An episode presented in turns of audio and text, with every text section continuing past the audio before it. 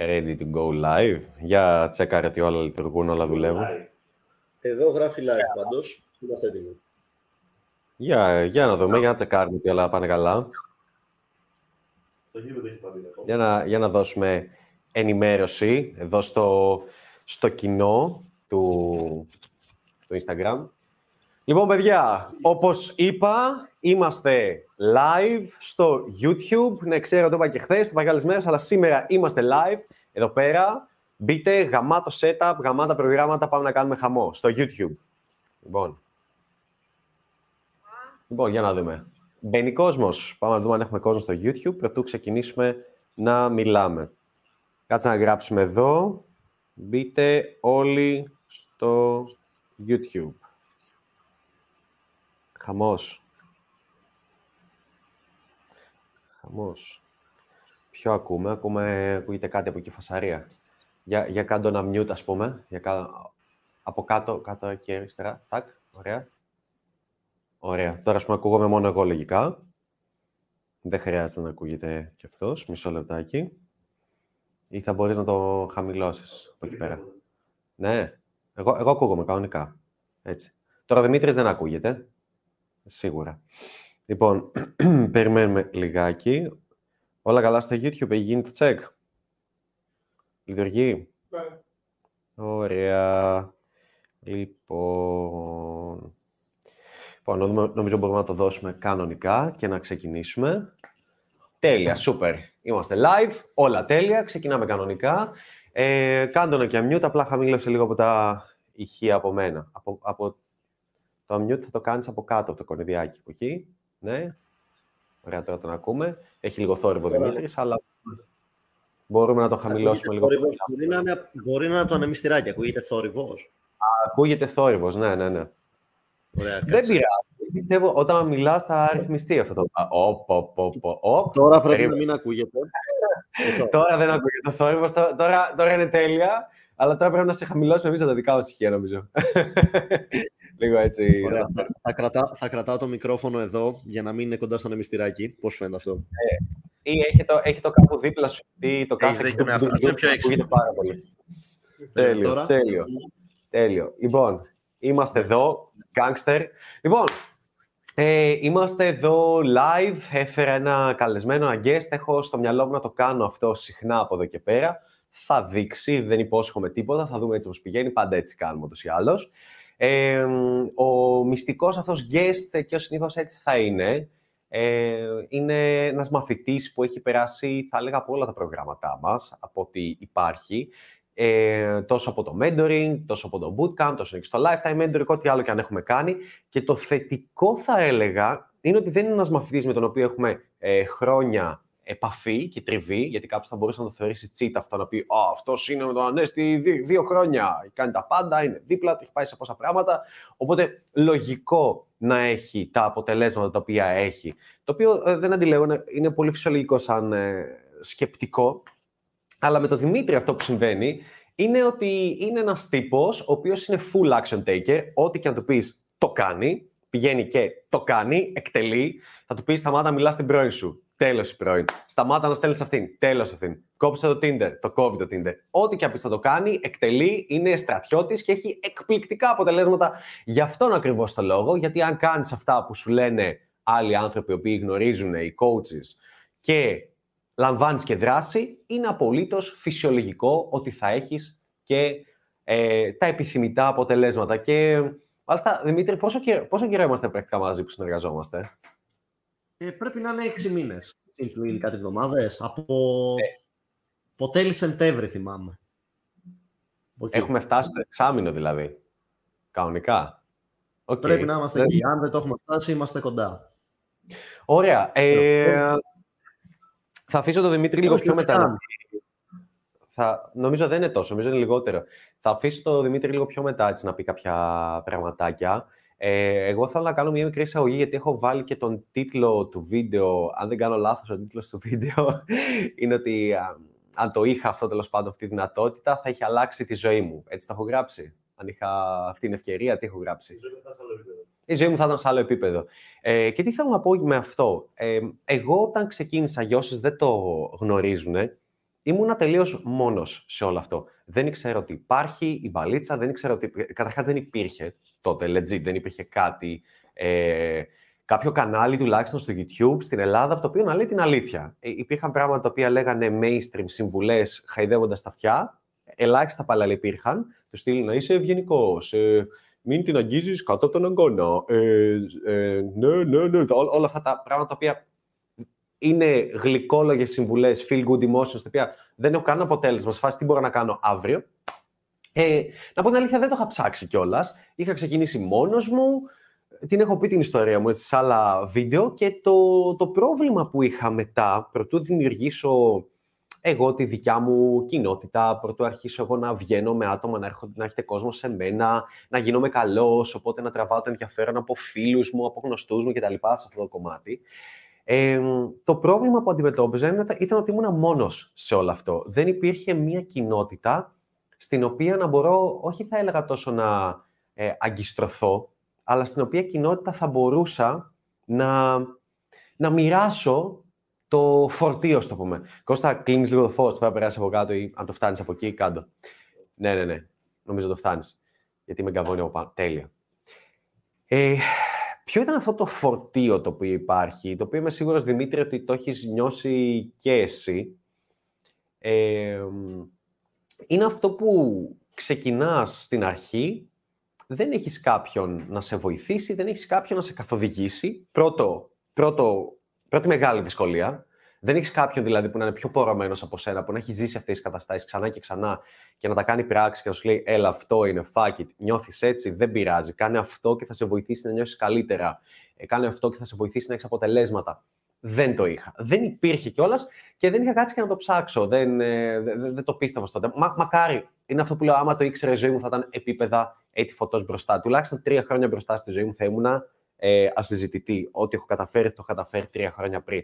Το οποίο είναι απίστευτο αν κάτσεις να το σκεφτείς.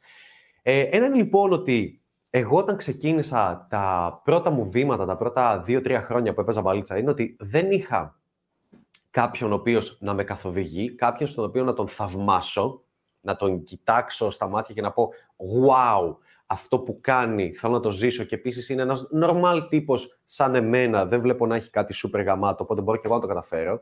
Δηλαδή δεν είναι ότι κάποιος που θα δει τώρα εμένα, δει ο super μπράτσα, τέλειο, πανέμορφο, οτιδήποτε. Ένας normal τύπος είμαι. Ε, ένα λοιπόν δεν είχα καθοδήγηση. Το δεύτερο πρόβλημα είναι ότι δεν είχα, ε, πέρα από την καθοδήγηση, δεν είχα άλλους ανθρώπους, γιατί είναι αυτό που λέμε, θέλεις να έχεις ανθρώπους που είναι πιο πάνω σε κάτι, που θες να πετύχεις, αλλά θες και ανθρώπους που είναι στο ίδιο επίπεδο με σένα. Ε, είσαι παρόμοιο, είσαι λίγο πιο κάτω. Δεν τους είχα. Δεν μπορούσα να βρω κόσμο που να βγαίνει έξω και να παίζει μπαλίτσα και να λαμβάνει δράση. Δεν το έβλεπα. Δεν υπήρχε εκεί έξω. Ε, δεν υπήρχε κάποια κοινότητα, κάτι που να έχει δημιουργηθεί και να μπορώ να το βρω, να συμμετάσχω, κάποιο σεμινάριο στο οποίο να πάω και να γνωρίσω κόσμο, να καταλάβω ότι δεν είμαι μόνος μου σε όλο αυτό, να κάνω φίλους, γνωριμίες. Ε, και ακόμα και αν κάτι και πιο μετά θυμάμαι αν υπήρχε, θα ήταν creepy, περίεργοι τύποι που θα ήταν απλά «Ε, να βγούμε μαζί, ε, να βγούμε», χωρίς, να έχεις γνωριστεί καν, χωρίς να υπάρχει κάπου ένα περιβάλλον, θα πάω, θα γνωριστώ μαζί τους, θα κάνω χαβαλέ, θα δεχθώ, θα βγούμε για ένα καφέ, ίσως πάμε για λίγο μπαλίτσα, θα συζητήσουμε κάποια πράγματα για τη ζωή. Οπότε δεν είχα και κόσμο να γνωρίσω, wings τα λέγαμε, δεν είχα ένα networking event, ένα σεμινάριο το οποίο θα φτιαχτεί Όπως ακριβώς το VIP Tour, το βλέπεις πάνω να υπάρχει σαν link mplanes.com κάθετος VIP. Ε, δεν υπήρχε κάτι τέτοιο να, πω, να μπορώ να πάω με, με 20 ευρώ και να γίνεται π.χ. στην Αθήνα και να λέω Wow, θα ταξιδέψω και θα, από όλη την Ελλάδα θα μαζευτεί η κοινότητα της μπαλίτσας, άλλοι άντρες που λαμβάνουν δράση και θα μπορώ να τους γνωρίσω και να αλλάξω τη ζωή μου έτσι. Δεν είχα αυτό και δεν είχα επίσης και πώς να το πω, είχα, είχα την αίσθηση, δεν είχα την αίσθηση ότι υπάρχουν κι άλλοι σε όλο αυτό το κομμάτι. Ε, και αυτό είναι κάτι που το ζηλεύω πάρα πολύ. Βέβαια το έχω φτιάξει εγώ, το έχω δημιουργήσει εγώ και μετά από μένα άρχισαν κι άλλοι επίσης να κάνουν, να αντιγράφουν, να δημιουργούν σύμφωνοι και καλά κάνουν. Ε, αυτό με, μόνο με συγκινεί, δηλαδή όταν κάνω κάτι και κάποιος αντίστοιχος αντιγράφει και κάνει ακριβώς το ίδιο πράγμα, βγάζει ένα ακριβώς ίδιο product. Μονάχα ε, μου προκαλεί μια συγκίνηση. Α, κοίτα, okay, κολακευτικό αυτό που έκανε τα καλό και το αντιγράφουν. Ε, γιατί είμαστε λίγοι, παιδιά. Η κοινότητα είναι μικρή. Τι θέλω να πω, ε, δεν σημαίνει ότι δεν υπάρχουν κάποιες, κάποιοι χιλιάδες άνθρωποι που γνωρίζουν αυτό, σύμφωνοι. η κοινότητα είμαστε λίγοι και είμαστε μικροί σε μέγεθος με την έννοια ότι αν πάρουμε μία πόλη σαν τη Θεσσαλονίκη που να πούμε ότι έχει π.χ. ένα εκατομμύριο κατοίκους ε, πώς είναι οι ενεργοί παίχτες που βλέπεις που παίζουν. Να είναι, δηλαδή όταν βγαίνουμε, πώς είναι αυτοί, να είναι 20 άτομα το πολύ, 30. Να είναι και, και αυτοί που συνεχίζουν και λαμβάνουν δράση και είναι πολύ καλοί σε αυτό που κάνουν και δεν το σταματάνε και διώχνουν ίγκο και το συνεχίζουν διαρκώς να είναι ένα-δυο άτομα με, με εμάς μέσα, τρεις το πολύ. Είναι πάρα πολύ μικρό το ποσοστό. Οπότε οτιδήποτε και αν μπορούμε να κάνουμε είναι για μένα είναι τρομερά συγκινητικό να μπορώ να συνδέσω αυτή την κοινότητα, να τη μεγαλώσω, να την επεκτείνω, να τη φέρω κοντά. Και αυτό θα έλεγα είναι τα πιο γαμάτα πράγματα, τα οποία επιδιώξαμε να καταφέρουμε με την ομάδα μου ή να δημιουργήσουμε το VIP Tour. Γιατί, okay, καλά είχαμε το hot seat, το οποίο είπαμε τρεις μέρες σεμινάριο, θα αναλύσουμε infield, ειδικά τις δύο από αυτές, full, χαμός, θα γίνει τη τρελή και προφανώς έχει και ένα πιο ακριβό κόστος, 15 φορές πάνω ε, γιατί είναι και το value πολύ μεγαλύτερο, γιατί είναι και οι εργατόρες που χρειάζεται για να δημιουργηθεί όλο αυτό, για να γυριστεί όλο αυτό, για να εντιταριστεί όλο αυτό κτλ. Και αυτό θα είναι για τους ανθρώπους οι οποίοι όντως θα θέλουν να πάνε ένα βήμα παραπάνω και έχουν συνεργαστεί ίσως ήδη μαζί μας και θέλουν να ρισκάρουν λίγο παραπάνω, θα λέγαμε, για να πάρουν περισσότερο value και να αλλάξει ακόμα περισσότερη ζωή τους. Αλλά η δυνατότητα κάποιος ο οποίος μόλις ξεκίνησε, κάποιος ξεκίνησε μόλις να παρακολουθεί το κανάλι, MPL Ανέστης, και βλέπει τα βίντεο. Και του αρέσει. Και κάνει χαβαλέ. Και έχει μάθει κάποια πράγματα, έχει εφαρμόσει κάποια άλλα. Και λέει ρε εσύ έχουν σεμινάριο στην Αθήνα 8 Απριλίου, θα διαρκέσει πάνω από 5 ώρες, θα γνωρίσω τον Ανέστη από κοντά, την ομάδα του, άλλους wings, θα κάνω ερωτήσεις, θα υπάρχει Q&A εκτενές που θα γίνει, θα, γνωρίσω όλη αυτή τη φάση από κοντά, θα δω και τι παίζει και στο hot seat, ίσως αν θέλω να το πάρω, να είμαι και εκεί, να δω, ίσως δεν θα είναι τόσο μεγάλο ρίσκο, μπορώ να δοκιμάσω, να κάνω test the waters, θα λέγαμε. Ε, αυτή η ευκαιρία είναι απίστευτα μοναδική. Και να πω την αλήθεια, ήθελα με την ομάδα να τη δώσω εντελώς δωρεάν. Εντελώς free, free, τελείως, τσάμπα. Ε, απλά έχουμε συναντήσει αυτό το πρόβλημα της, ε, γιατί θα δεις ότι το κόστος του σεμιναρίου δεν βγαίνει από, αυτά τα, από, από το VIP Tour. Ε, το, το κόστος του υπερπολιτελείου ξενοδοχείου που έχουμε κλείσει είναι τόσα πολλά τα χιλιάρικα κάθε μέρα που πίστεψε με, τα έξοδα δεν βγαίνουν από το VIP tour στο οποίο θα έχεις δώσει 20 ευρώ. Οπότε είχα στο μυαλό μου και έλεγα, ρε, δεν το δίνουμε τζάμπα. Και μετά σκεφτόμαστε την ομάδα μου και λέμε, τι έχει γίνει κάθε άλλη φορά που έχουμε κάνει οτιδήποτε τζάμπα. Έχει γίνει απλά, έχει γίνει ένας χαμός και έχει μαζευτεί κόσμος που δεν θα θέλαμε να έχουμε δίπλα μας. Και επίσης, το ακόμα χειρότερο, μαζεύεται κόσμος ο οποίος δεν λαμβάνει καθόλου δράση δεν εκτελεί, δεν είναι εκεί, δεν προσέχει. Και σε ένα σεμινάριο είναι πολύ άσχημο να έχουμε κλείσει πόσες θέσεις κάποιοι να μην έρθουν γιατί. Ε, legit. Ο κόσμος θα ξυπνούσε και θα έλεγε Ε, δεν ξύπνησα καλά, δεν θα πάω. Ή ε, έχω να πάω για ένα καφεδάκι, δεν θα πάω. Ενώ ξέρω ότι αυτά τα 20 ευρώ μου αποδεικνύουν ότι θα είσαι εκεί και πιθανότητα θα έχεις και ένα τετραδιάκι και θα σημειώνεις. Αλλά θα είσαι εκεί. Αν ήταν τζάμπα, δεν θα ήσουν καν εκεί, θα έμπαινες και θα βγει. Ε, τα 20 ευρώ μου εξασφαλίζουν ότι όντως θα παρευρεθείς, όντως θα το γράψεις στα αρχίδια και όντως θα το εκτιμήσεις. Και αν αντί για 20 ευρώ έκανε 20.000 ευρώ, θα ήμουν σίγουρος ότι όσοι θα είναι εκεί θα, θα, θα κοιτούσαν έτσι. Κάθε δευτερόλεπτο. Τι λέει, τι λέξη λέει, τι να σημειώσω, τι να κάνω. Το ξέρω. Αλλά έτσι πρέπει να το καταλάβεις αυτό. Έτσι είμαστε οι άνθρωποι, είμαστε, πώς τα λέμε, doublers, δηλαδή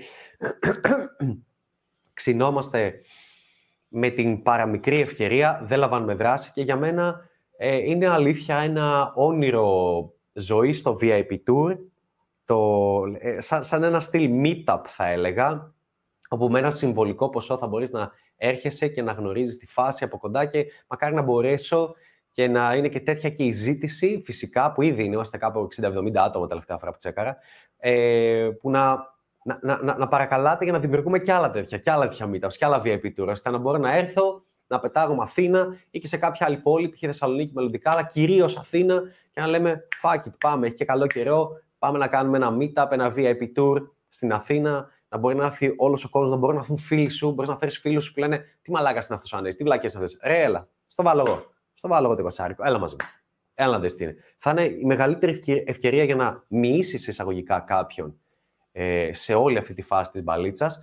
Και είναι ειλικρινά μέσα την καρδιά μου οτιδήποτε θα παρακαλούσα σαν τρελός να υπήρχε όταν εγώ ξεκίνησα τα πρώτα βήματά μου στην παλίτσα. Γιατί θυμάμαι, δεν είχα και λεφτά, ήμουν και φοιτητής τότε, αλλά ένα κοσάρικο το είχα. Επίσης, τους γονείς μου μπορούσα να πω: Ρε, θα πάω Αθήνα, θα μείνω σε ένα φίλο εκεί πέρα και θα πάω για μια-δυο μέρες, σε ένα τρίμερο. Μπορούσα να το κάνω. Ξέρω ότι είμαι σίγουρος δεν μπορούσα να πείσω τους γονείς μου για να δώσουν λεφτά για κάτι τέτοιο σεμινάριο μπαλίτσας που να κάνει 300 ευρώ. Δεν θα τα δίνανε. Ε, αλλά δεν το συζητώ. Αν τα είχα βγάλει εγώ και τα είχα, θα το έκανα. Αν ε, θα έβρισκα τη λύση. Αλλά είναι απίστευτα μεγάλη ευκαιρία. Μην την αφήσεις να περάσει τα χέρια σου, γιατί πολύ απλά ε, θα γίνει το VIP Tour, θα γίνει το σεμινάριο. Σου λέω, έχουμε ήδη 70 άτομα περίπου και έχουμε ακόμα ένα μήνα για αυτό, δηλαδή μέχρι τις 8 Απριλίου. Και θα γίνει είτε με είτε χωρίς εσένα. Και εγώ ξέρεις, θα κάνω. Θα πάω στην Αθήνα, θα τραβήξω βίντεο τον εαυτό μου και θα λέω: Χαίρετε, παιδιά, ναι, είστε εδώ μπαλίτσα. Βρίσκομαι στην Αθήνα, μιλάμε για αυτό το θέμα και το αναλύσαμε στο σεμινάριο. Και θα παίζει μετά κάποιο πάρκ, κάποιο κομμάτι από αυτό το σεμινάριο και θα βλέπεις το χαμό, την τρέλα, τον ενθουσιασμό, τον πανικό, το πάρκ που έγινε. Επίτηδες θα το κάνω, εννοείται, για να σου το πουλήσω στη μούρη και να σου πω: Κοίτα τι έχασες. Θα ανεβάσω τίτλο από το σεμινάριο το οποίο θα λέει: Κοίτα τι, τι έχασες. Θα ανεβάσω parts από το hot seat που δεν θα φαίνεται φυσικά η ανάλυση του info που θα κάνουμε με τα παιδιά, αλλά θα ακούγεται. Αλλά πιθανώς θα, θα υπάρχει κάτι θα ψιλοβλέπει στον προτζέκτορα, έτσι για να σου σπάσω τα νεύρα και να δεις τι έχασες και τι κερδίσαν όλοι αυτοί οι οποίοι ήταν σε, σε αυτό το σεμινάριο. Ε, αυτό δεν έχω να πω κάτι άλλο σε αυτό το κομμάτι. Ε, αν, αν είσαι, εάν θέλεις να λες ότι είσαι σε αυτή την κοινότητα, ότι είσαι μέρος και κομμάτι της μπαλίτσας, ότι βγαίνεις έξω, ότι λαμβάνει δράση, ότι θες να γίνεις καλύτερος σε αυτό, σε όλο αυτό το κομμάτι της αυτοβελτίωσης, εάν παρακολουθείς αυτό το κανάλι καιρό, μήνες, χρόνια, μερικές ημέρες, οτιδήποτε, τότε έχεις την ευκαιρία να το ζήσεις όλο αυτό από κοντά. Να με γνωρίσεις από κοντά, να τα πούμε από κοντά, να μάθεις τελευταία tips, hacks, ε, κόλπα τα οποία πιάνουν στην παλίτσα από έναν άντρα που τα εφαρμόζει σήμερα και έχει επιτυχίες σήμερα και έχουν και μαθητές του σήμερα και μπορείς να το κάνεις αυτό ε, με πραγματικά κόστος δύο ποτά ή μη σου πω ένα ποτό ή μερικούς καφέδες την εβδομάδα. Κάντο, θα είμαστε στην Αθήνα 8 Απριλίου. Μπαίνεις στο link το οποίο δεν είναι από κάτω αυτή τη φορά, νομίζω είναι και κάτω στην περιγραφή, αλλά και πάνω, εκεί mplanesis.com κάθετος VIP. Πηγαίνεις εκεί πέρα και κλείνεις τη θέση σου. Κάντο τώρα. Πάτσε τώρα το link. Έλα, πάμε, πάντα το link πάνω, κάτω που είναι bus. Ε, ακόμα και σε αυτό υπάρχει. Λέει, ε, ε, το link. Ε, και λέει κάποιος, γιατί ο Νίσο το διαφημίζει; Ρε, ρε, είναι χρέος μου να το κάνω. Είναι χρέος μου να μάθω να το διαφημίζω ακόμα καλύτερα. Γιατί αν έστω και ένα παραπάνω άτομο έρθει στο σεμινάριο αυτό, ξέρω θα αλλάξει η ζωή του. Ξέρω θα αλλάξει 10 επί η ζωή του από αυτά που θα δώσει. Και σε κάθε τι που θα δώσει θα είναι 10 επί, 100 επί. Το ξέρω. Άρα γιατί να μην το κάνω; Ε, θα μπορούσα, ειλικρινά, θα μπορούσα απλά να πω ε, Α, by the way, κάνω σεμινάριο στην Αθήνα, θα Απριλίου, όποιος θέλει να έρθει. Αν θες, μην έρχεσαι. Δεν θα έρχονταν κανείς. Γιατί έτσι είμαστε φτιαγμένοι οι άνθρωποι να λέμε «Ω, ε, ε, οκ, θα το αφήσω για μετά. Ω, ε, καλή φάση. Ω, δεν ξέρω». Πρέπει να ξαναδείς, να δεις, να δεις, να δεις, να δεις κάτι πολλές φορές μέχρι να πάρεις την απόφαση και να πεις «Ω, ρε, ας πάω». Το ίδιο είναι για τα πάντα στη ζωή. Για οπουδήποτε θέλεις να λάβεις δράση. Και εγώ θα στο κάνω. Θα σου πετάξω τα βίντεο στη μουρή, θα τα δεις, θα πεις πω, πω θα μπορούσα να είμαι εκεί, αλλά το χάνω. Όλα αυτά τα γλυκούλικα μαρκετίστικα πράγματα, ναι, θα το κάνω γιατί πρέπει να το κάνω. Η απορία μου είναι, θέλεις να είσαι σε αυτό το πάρτι, ναι ή όχι; Η απορία μου είναι, θέλεις να γνωρίσεις τους πιο αποτελεσματικούς άντρες της πόλης σου, τους μελλοντικούς σου wings, να κάνεις μια νέα παρέα, ένα νέο χαμό; Στο χέρι σου είναι. Έλα στο σεμινάριο θέλεις να σταματήσεις να σκέφτεσαι την πρώην σου και να κλαίγεις για την πρώην σου και να γνωρίζεις νέες γυναίκες και να μάθεις τον τρόπο πώς να παίξεις μπάλιτσα, πώς να ξεκινήσεις. Μπαίνεις στο VIP Tour και το βλέπεις αυτό πώς γίνεται από κοντά. Γιατί είναι άλλο να τα ακούς, άλλο το βλέπεις να συμβαίνει, είναι κάτι τελείως, μα τελείως εντελώς διαφορετικό κομμάτι. Αυτά. Δεν έχω να πω κάτι άλλο. Ή όσοι είστε σοβαροί, mplanese.com κάθετος VIP θα το πατήσετε και δεν θα περιμένετε μέχρι το τέλος. Ε, όσοι δεν είστε, θα περιμένετε μέχρι το τέλος και λογικά θα χάσετε τη θέση σας γιατί ε, και οι θέσεις έχουν ένα όριο λόγω COVID. Ε, αυτά. Δεν έχω να πω κάτι άλλο. Ήδη πάει περήφανα, πάει, πολύ καλά, οπότε είμαι πολύ χαρούμενος σε αυτό το κομμάτι. Ε, θέλω εδώ να σας φέρω τον, ε, τον Δημήτρη, ε, που τον έχω μαζί μας, και να πει έτσι κάποια πράγματα για το πώς το βλέπει αυτός, για τη δικιά του ζωή, Ο Δημήτρης προφανώς έχει κλείσει να έρθει και στο hot seat. Οπότε θα είναι και εκεί, και παντού. Ε, θέλω λίγο ε, να πεις, έτσι, Δημήτρη, κάποια πράγματα για σένα. Φυσικά θα μπορούν να, να ρωτήσουν και σε σχόλια και ίσως να απαντήσουμε κάποιες ε, ερωτήσεις που θα γίνουν. Δηλαδή, όσοι είστε στο YouTube σχολιάστε και θα επιλέξουμε εμείς ερώτηση, η οποία θα φαίνεται κιόλας. Ε, Δημήτρη, ναι, θέλω the floor is yours, θα λέγαμε. Και θέλω να πεις έτσι κάποια πράγματα σχετικά με το ε, πότε βασικά ξεκίνησες, πότε σου μπήκε αυτή η ιδέα για την παλίτσα, πού το είδες ίσως, πώς, πώς mm-hmm. έγινε η επαφή, η πρώτη επαφή που έγινε μαζί με το, με το brand και σε τι κατάσταση ήσουν, πώς την ξεπέρασες, πώς το βοήθησες, τι, τι φάση. Ε, να το ξεκινήσουμε από εκεί θα έλεγα. Πες και πόσο χρονών είσαι επίσης, θα βοηθήσεις νομίζω τα παιδιά πολύ. 27 είμαι, 27 στα 28 και σε βρήκα αν θυμάμαι καλά πρώτη φορά κάπου μες τον Αύγουστο. Ήμουνα τότε, τώρα τον Αύγουστο που μας πέρασε δηλαδή πριν 7 μήνες όπου ήμουνα σε μια σχέση εκείνη την περίοδο που δεν πήγαινε πολύ καλά και τέλος χαζολόγαγα στο TikTok, ήταν πριν το σβήσεις και έτυχε να, να πεταχτούν βιντεάκια που ήταν απόσπασμα από καλή ώρα σεμινάριο που είχες κάνει. Mm. μάλιστα το πρώτο βιντεάκι που είχα δει δικό σου ήταν ένα απόσπασμα που λέγε πώς ξέρω εγώ είναι όλοι στα κλαμπ και σφίγγουν μπράτσα, κρατάνε τα ποτά, ας πούμε, είναι γιο μπάντας και εσύ πηγαίνεις μες στην καλή χαρά ξέρω, με το κινητό και παίζεις τρίγλιζα και τραβάς όλη την προσοχή και σε αγριοκοιτάνε και μου έκανε πάρα πολύ εντύπωση αυτό. Οπότε έκτοτε ανέλαβε το TikTok και το YouTube να με σπαμάρουν με μπλανές της. Ε, το οποίο ήταν καλό γιατί ένα μήνα μετά που χώρισα και συνέβησαν ακριβώς όλα όσα λες στα βίντεο. Χάνω τη γη κατά τα πόδια, δεν ξέρω τι να κάνω, το σκέφτομαι, λέω α, και θα πάω γυμναστήριο και θα γίνω έτσι και θα δει τι έχασε και θα με παρακαλάει πίσω σε έξι μήνες που παπάρια. Και είσαι ναι, όσο τα σκεφτόμουν όλα αυτά και επειδή όπως, όπως ξέρεις είμαι πολύ ε, σκεπτικιστή σε κάποια πράγματα, δηλαδή καταλάβαινα ότι αυτός ο τρόπος σκέψης δεν είναι σωστός, αλλά δεν mm. ήξερα κάποια εναλλακτική. Ε, όταν είδα τα βίντεο σου που δεν παρουσίαζαν όπως λένε, τα, όπως λένε οι τίτλοι του βίντεο 10 συν ένα τρόπο για να κάνεις κάτι, αλλά έλεγες κάποια πράγματα που ήταν λίγο πιο βαθιά, φαινόντουσαν ότι έχουν μεγάλη δόση αλήθειας μέσα, ακριβώς επειδή δεν ήταν βολικά.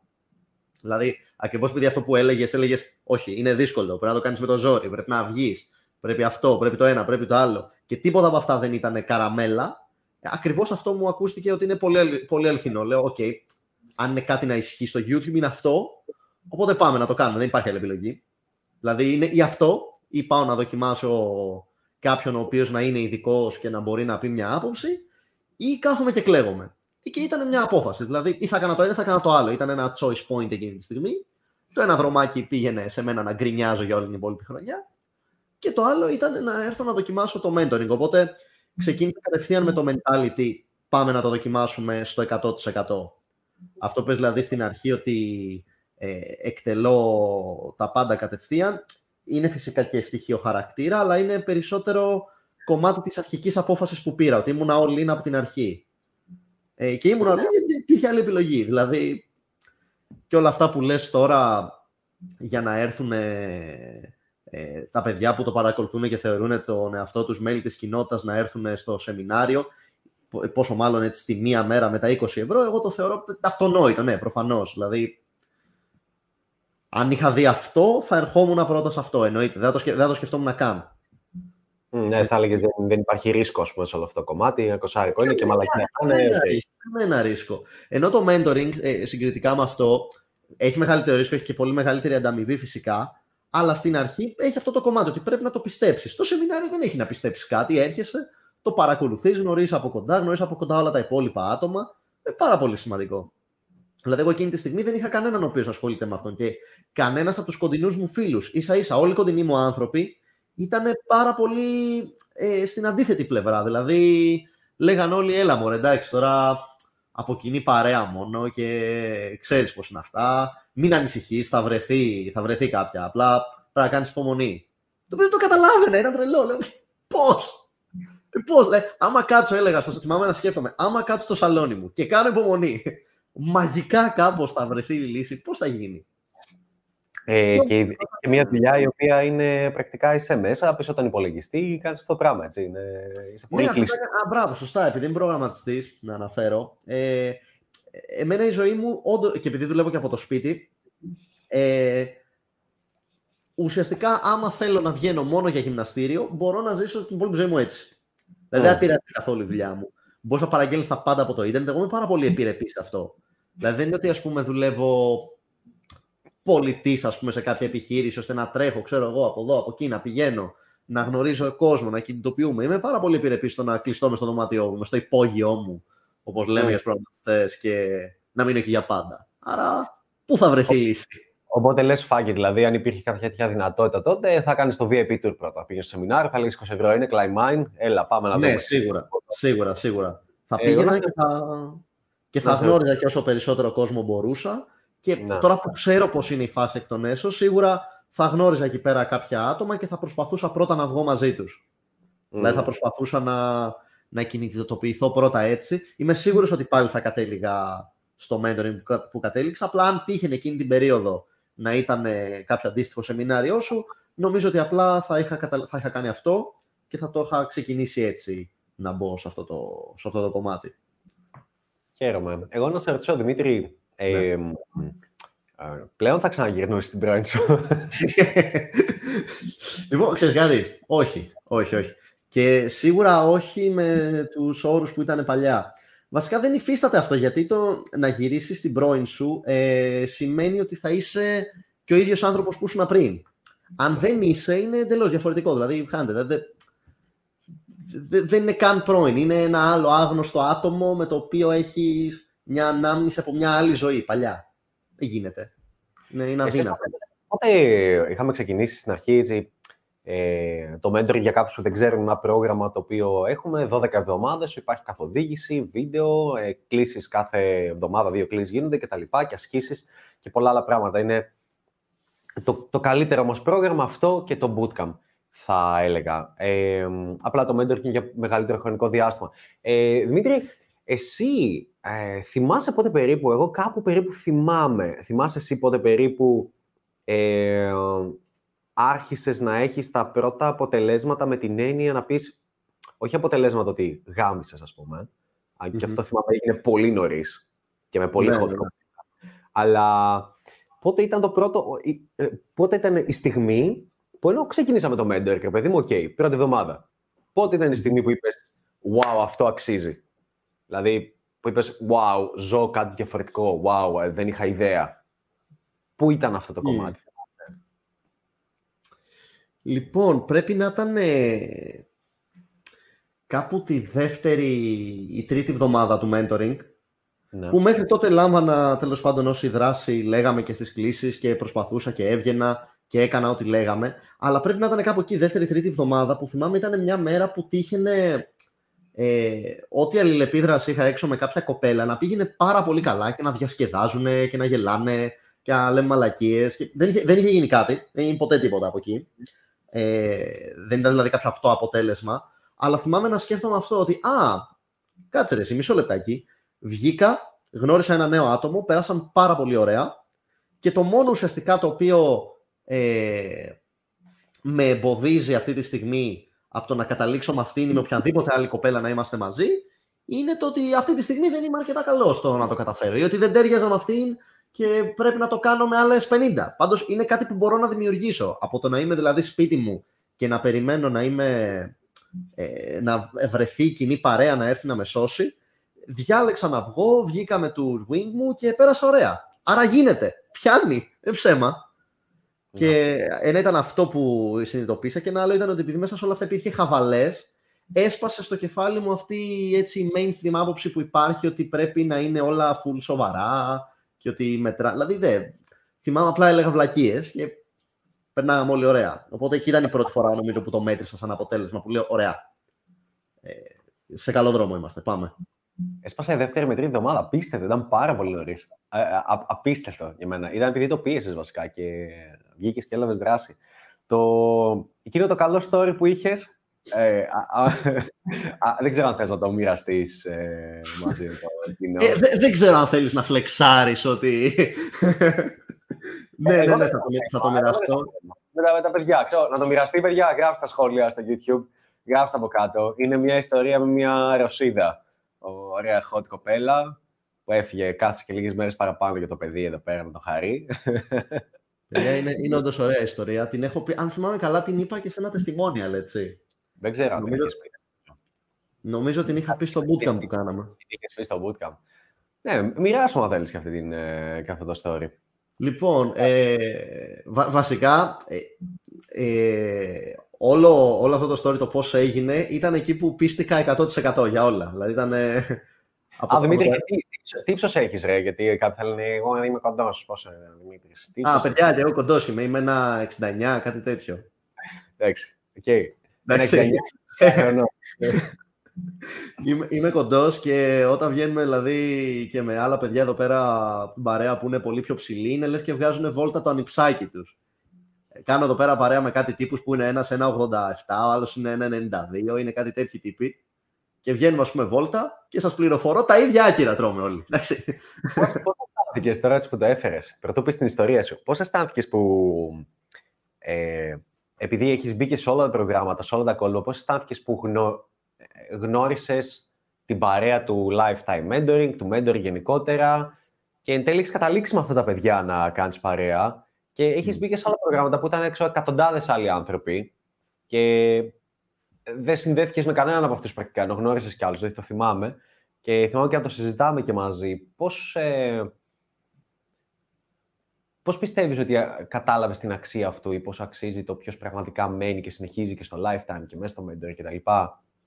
Ε, εσύ γιατί επέλεξες να κάνεις παρέα πιο πολύ με αυτούς τους ανθρώπους, τι ήταν αυτό που είδες; Δεν ξέρω αν ήταν κάτι, αν ήταν τυχαίο. Λοιπόν, ε, βασικά είναι ένα σύνολο, το έχω σκεφτεί αρκετές φορές. Είναι ένα σύνολο από πράγματα που δημιουργούν τέλος πάντων έτσι, αυτή την παρέα. Ε, αρχικά, για να εξηγήσω έτσι πώς το βλέπω, είναι οι κανονικές παρέες, ωραία, οι παρέες, η παρέα του lifetime mentoring.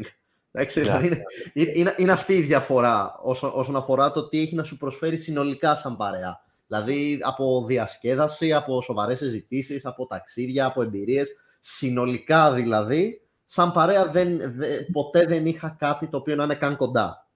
Τώρα, ο λόγος που συμβαίνει αυτό νομίζω είναι ότι επειδή ε, για να είναι κάποιος και να συνεχίσει μαζί σου και να το κυνηγάει και να μπει και σε όλα τα προγράμματα και ξανά μήνα με το μήνα το ίδιο και πάμε και να σ' ακούει και και και και ε, πρέπει να έχει κάποια χαρακτηριστικά τα οποία είναι κοινά και με τους υπόλοιπους που, που ακολούθησαν τον ίδιο δρόμο.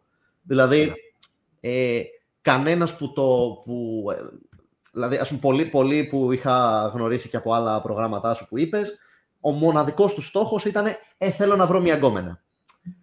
Το οποίο, okay, ναι, αλλά είναι πάρα πολύ ρηχό. Έχει πολύ μεγαλύτερο βάθος όλο αυτό το οποίο προσφέρεις μέσα από το brand σου. Και αυτό είναι κάτι το οποίο ε, το καταλαβαίνουν όλοι όσοι είναι στο lifetime mentoring, ότι έχει πολύ περισσότερο value τριγύρω. Δηλαδή, μιλάμε για ένα, ε, για ένα lifestyle, για έναν τρόπο με τον οποίο ζεις, με έναν τρόπο που βλέπεις τον κόσμο γύρω σου. Δεν είναι, ε, πώς να βρίσκουμε γκόμενες. Είναι πιο βαθύ, δηλαδή μπορεί αυτό να είναι το μέσο, αλλά πραγματικά δίνει πολύ παραπάνω πράγματα. Και επειδή αυτό το καταλαβαίνεις και επειδή όλα τα άτομα είναι όλοι έξυπνοι, ε, κυνηγάνε τη ζωή τους, έχουν μάθει να λαμβάνουν δράση σε ένα τομέα που είναι πάρα πολύ δύσκολος και προσωπικός και απαιτεί να ρίξεις τον εγωισμό σου για να βγεις έξω, μετά τους είναι εύκολο να λάβουν δράση και σε όλα τα υπόλοιπα. Άρα είναι άτομα που λέμε θα κάνουμε κάτι και το κάνουμε. Ε, δεν, δεν, δεν, δεν αφήσει ότι έχει άτομα μέσα πετυχημένου, τέτοια από εδώ, γαμάτους, ε, ηλικίες και μεγαλύτερες και μικρότερες, τρελής, όμορφους. Ενώ περιμένεις, λες, ε, θα είναι όλοι περίεργοι εδώ για να συνεχίσουν. Ναι, τελικά είναι καμία σχέση. Καμία σχέση. Και είναι όλοι και πάρα πολύ καλά παιδιά. Και βασικά, αν μου έλεγε, αυτό το έχω ξαναπεί νομίζω, ε, ότι αν μου περιέγραφες ποτέ, ε, πιο πριν, έτσι, πριν ε, γνωρίσω ε, για το όλο πρόγραμμα, αν μου το περιέγραφες πέρυσι, πριν ένα χρόνο, και μου ναι, λέγες ναι. υπάρχει μια κοινότητα ναι. με τύπους, ας πούμε, που κάθονται και συζητάνε ένας με τον άλλον για το πώς θα ρίχνουν εγκόμενες. Θα, ναι. θα έβαλα στο μυαλό μου τα χειρότερα, ότι είναι ξέρω, πιο μαλάκες που υπάρχουν, ότι ε, δεν φέρονται καλά, ξέρω εγώ, οτιδήποτε. Θα, θα βάζα στο μυαλό μου τα χειρότερα. Ε, και το άκρο αντίθετο, είναι όλοι γλυκούλιδες, ας πούμε. Είμαι CEO στη Netflix βασικά αυτό και είμαι και μουνάκια. Πώς, άρα πόσο θα έλεγες ότι άλλαξε η ζωή σου από αυτό; Πρωτού πας, πρωτού πας στην ιστορία την cool που ήθελες να πεις που είσαι στην δεύτερη, τρίτη εβδομάδα του mentoring, κάπου εκεί θυμάμαι. Ε, πόσο θα έλεγες ότι έχει αλλάξει η ζωή σου ε, γενικά με το να είσαι δίπλα ε, σε μένα, δίπλα στο brand, σε όλα αυτά, mentoring, lifetime κτλ. Πόσο θα έλεγες ότι έχει αλλάξει η ζωή σου ε, γνωρίζοντας και όλους αυτούς τους ανθρώπους; Ε, έκανες στροφή 180 μοιρών, δηλαδή πριν θεωρούσα ότι πήγαινε ok η ζωή μου, αλλά το πρόβλημα μου ήταν ότι δεν είχα, δεν είχα κάποιο ξεκάθαρο έτσι, ε, στόχο να προχωράω μπροστά. Καταλαβαίνεις αυτό που περιγράφω. Δηλαδή, έλεγα, ok, εντάξει, έχω τη δουλειά μου, την προχωράω, πηγαίνω από εδώ, πηγαίνω από εκεί, αλλά δεν ένιωθα ότι είχα κάποιο προσωπικό στόχο, κάτι δικό μου να πετύχω, κάτι να χτίσω στον εαυτό μου. Δηλαδή αυτό μου έλειπε το κομμάτι. Πάρα yeah. πολύ. Και όχι μόνο μου έλειπε, δεν έβρισκα και πώς να το κάνω. Δηλαδή έλεγα, okay, αν δεν είσαι, ας πούμε, αθλητής, να πεις, ωραία, θα γίνω, ξέρω εγώ, καλύτερος ποδοσφαιριστής που υπάρχει ή εκπαιδευτής Pokémon, δεν ξέρω. Αν δεν είσαι κάτι τόσο ξεκάθαρο πάντως να χτίζεις, ε, mm. ε, είναι πάρα πολύ δύσκολο να βρεις κάτι με το οποίο να είσαι παθιασμένος. Ε, mm. δεν, δεν, δεν ήταν εύκολο δηλαδή να βρω έναν τέτοιο προσωπικό στόχο. Οπότε ένα κομμάτι το οποίο ήρθε και κάλυψε η βαλίτσα ήταν αυτό. Ένα δεύτερο επίσης πολύ σημαντικό είναι ότι λύνει το ερωτικό και το κοινωνικό πρόβλημα. Ότι σταματάς να νιώθεις μόνος, γιατί δεν είσαι πλέον. Έχεις πρόσβαση σε όλο τον κόσμο. Δηλαδή, σπάει από το μυαλό αυτό το ότι Α, είμαι μόνος μου. Όχι, fuck that. Έχεις 7 δισεκατομμύρια άτομα στα οποία είσαι ένα γεια μακριά τους. Κυριολεκτικά. Και το ζεις αυτό κάθε μέρα. Το καταλαβαίνεις ότι υπάρχει κάποιος και μπορείς να τον γνωρίσεις απλά έτσι. Είναι αποδεκτό, γίνεται είναι όλο αυτό σου αλλάζει πάρα πολύ τον τρόπο που βλέπεις τα πράγματα. Ξαφνικά όλα γίνονται πιο εύκολα. Συνεντεύξεις γίνονται πιο εύκολες, τα meeting με συνεργάτες γίνονται πιο εύκολα, οι αποφάσεις ζωής γίνονται πιο εύκολες. Δηλαδή, πιο εύκολο να πεις: Πάμε να το κάνουμε τώρα αυτό. Έλα. Mm. Πήρα απόφαση. Και οπότε έχει στροφή 180 μοιρών σε όλες τις κατευθύνσεις. Δηλαδή δεν πας συγκρίνω. Mm. Πώς αισθάνεσαι με αυτή την παρέα, με το ειδικά σας έχω στο lifetime ότι κάνουμε και πράγματα μαζί έτσι και γνωριζόμαστε καλύτερα, πιο προσωπικά, κάνουμε και ταξιδάκια μαζί, χωρίς απαραίτητα να είναι κάποιο bootcamp ναι, σε ναι, αυτό. Ναι, ναι. Πήγαμε πάτρα μαζί, πάμε για σκι μαζί, τέτοια πράγματα. Αυτή, αυτό πώς έχει φανεί σαν εμπειρία; Και θα, θα πεις πιο μετά για την πάτρα φυσικά. Ναι. ε, λοιπόν, αυτό θυμάμαι που το είχες πει και ξέρεις, είχα περιέργεια. Λέω, όταν, όταν μπήκα στο lifetime mentoring ήθελα να δω με ποιο τρόπο θα... Με ποιο τρόπο τέλος πάντων γίνεται όλο αυτό. Ε, και μου έχει κάνει εντύπωση, δηλαδή γίνεται πάρα πολύ οργανικά. Είναι φυσιολογικό. Δηλαδή είσαι με κάποια άτομα που μιλάς ξανά και ξανά και μοιράζει προσωπικές πληροφορίες και, και, και, και. Ε, και έχεις και με αυτά τα άτομα ίδιες βλέψεις για τον κόσμο, ίδιου παρόμοιους στόχους κλπ. Ε, λογικό είναι να δένεσαι και να κάνεις παρέα με αυτά τα άτομα και από εκεί πέρα λογικό είναι να τα συμπεριλαμβάνεις και σε διάφορες δραστηριότητες. Οπότε το, θέλω να πω ότι έχεις κάνει πολύ οργανικά. Ο τρόπος με τον οποίο γίνεται είναι ε, ό,τι καλύτερο θα μπορούσα να φανταστώ κάποιον καλύτερο τρόπο να το κάνεις.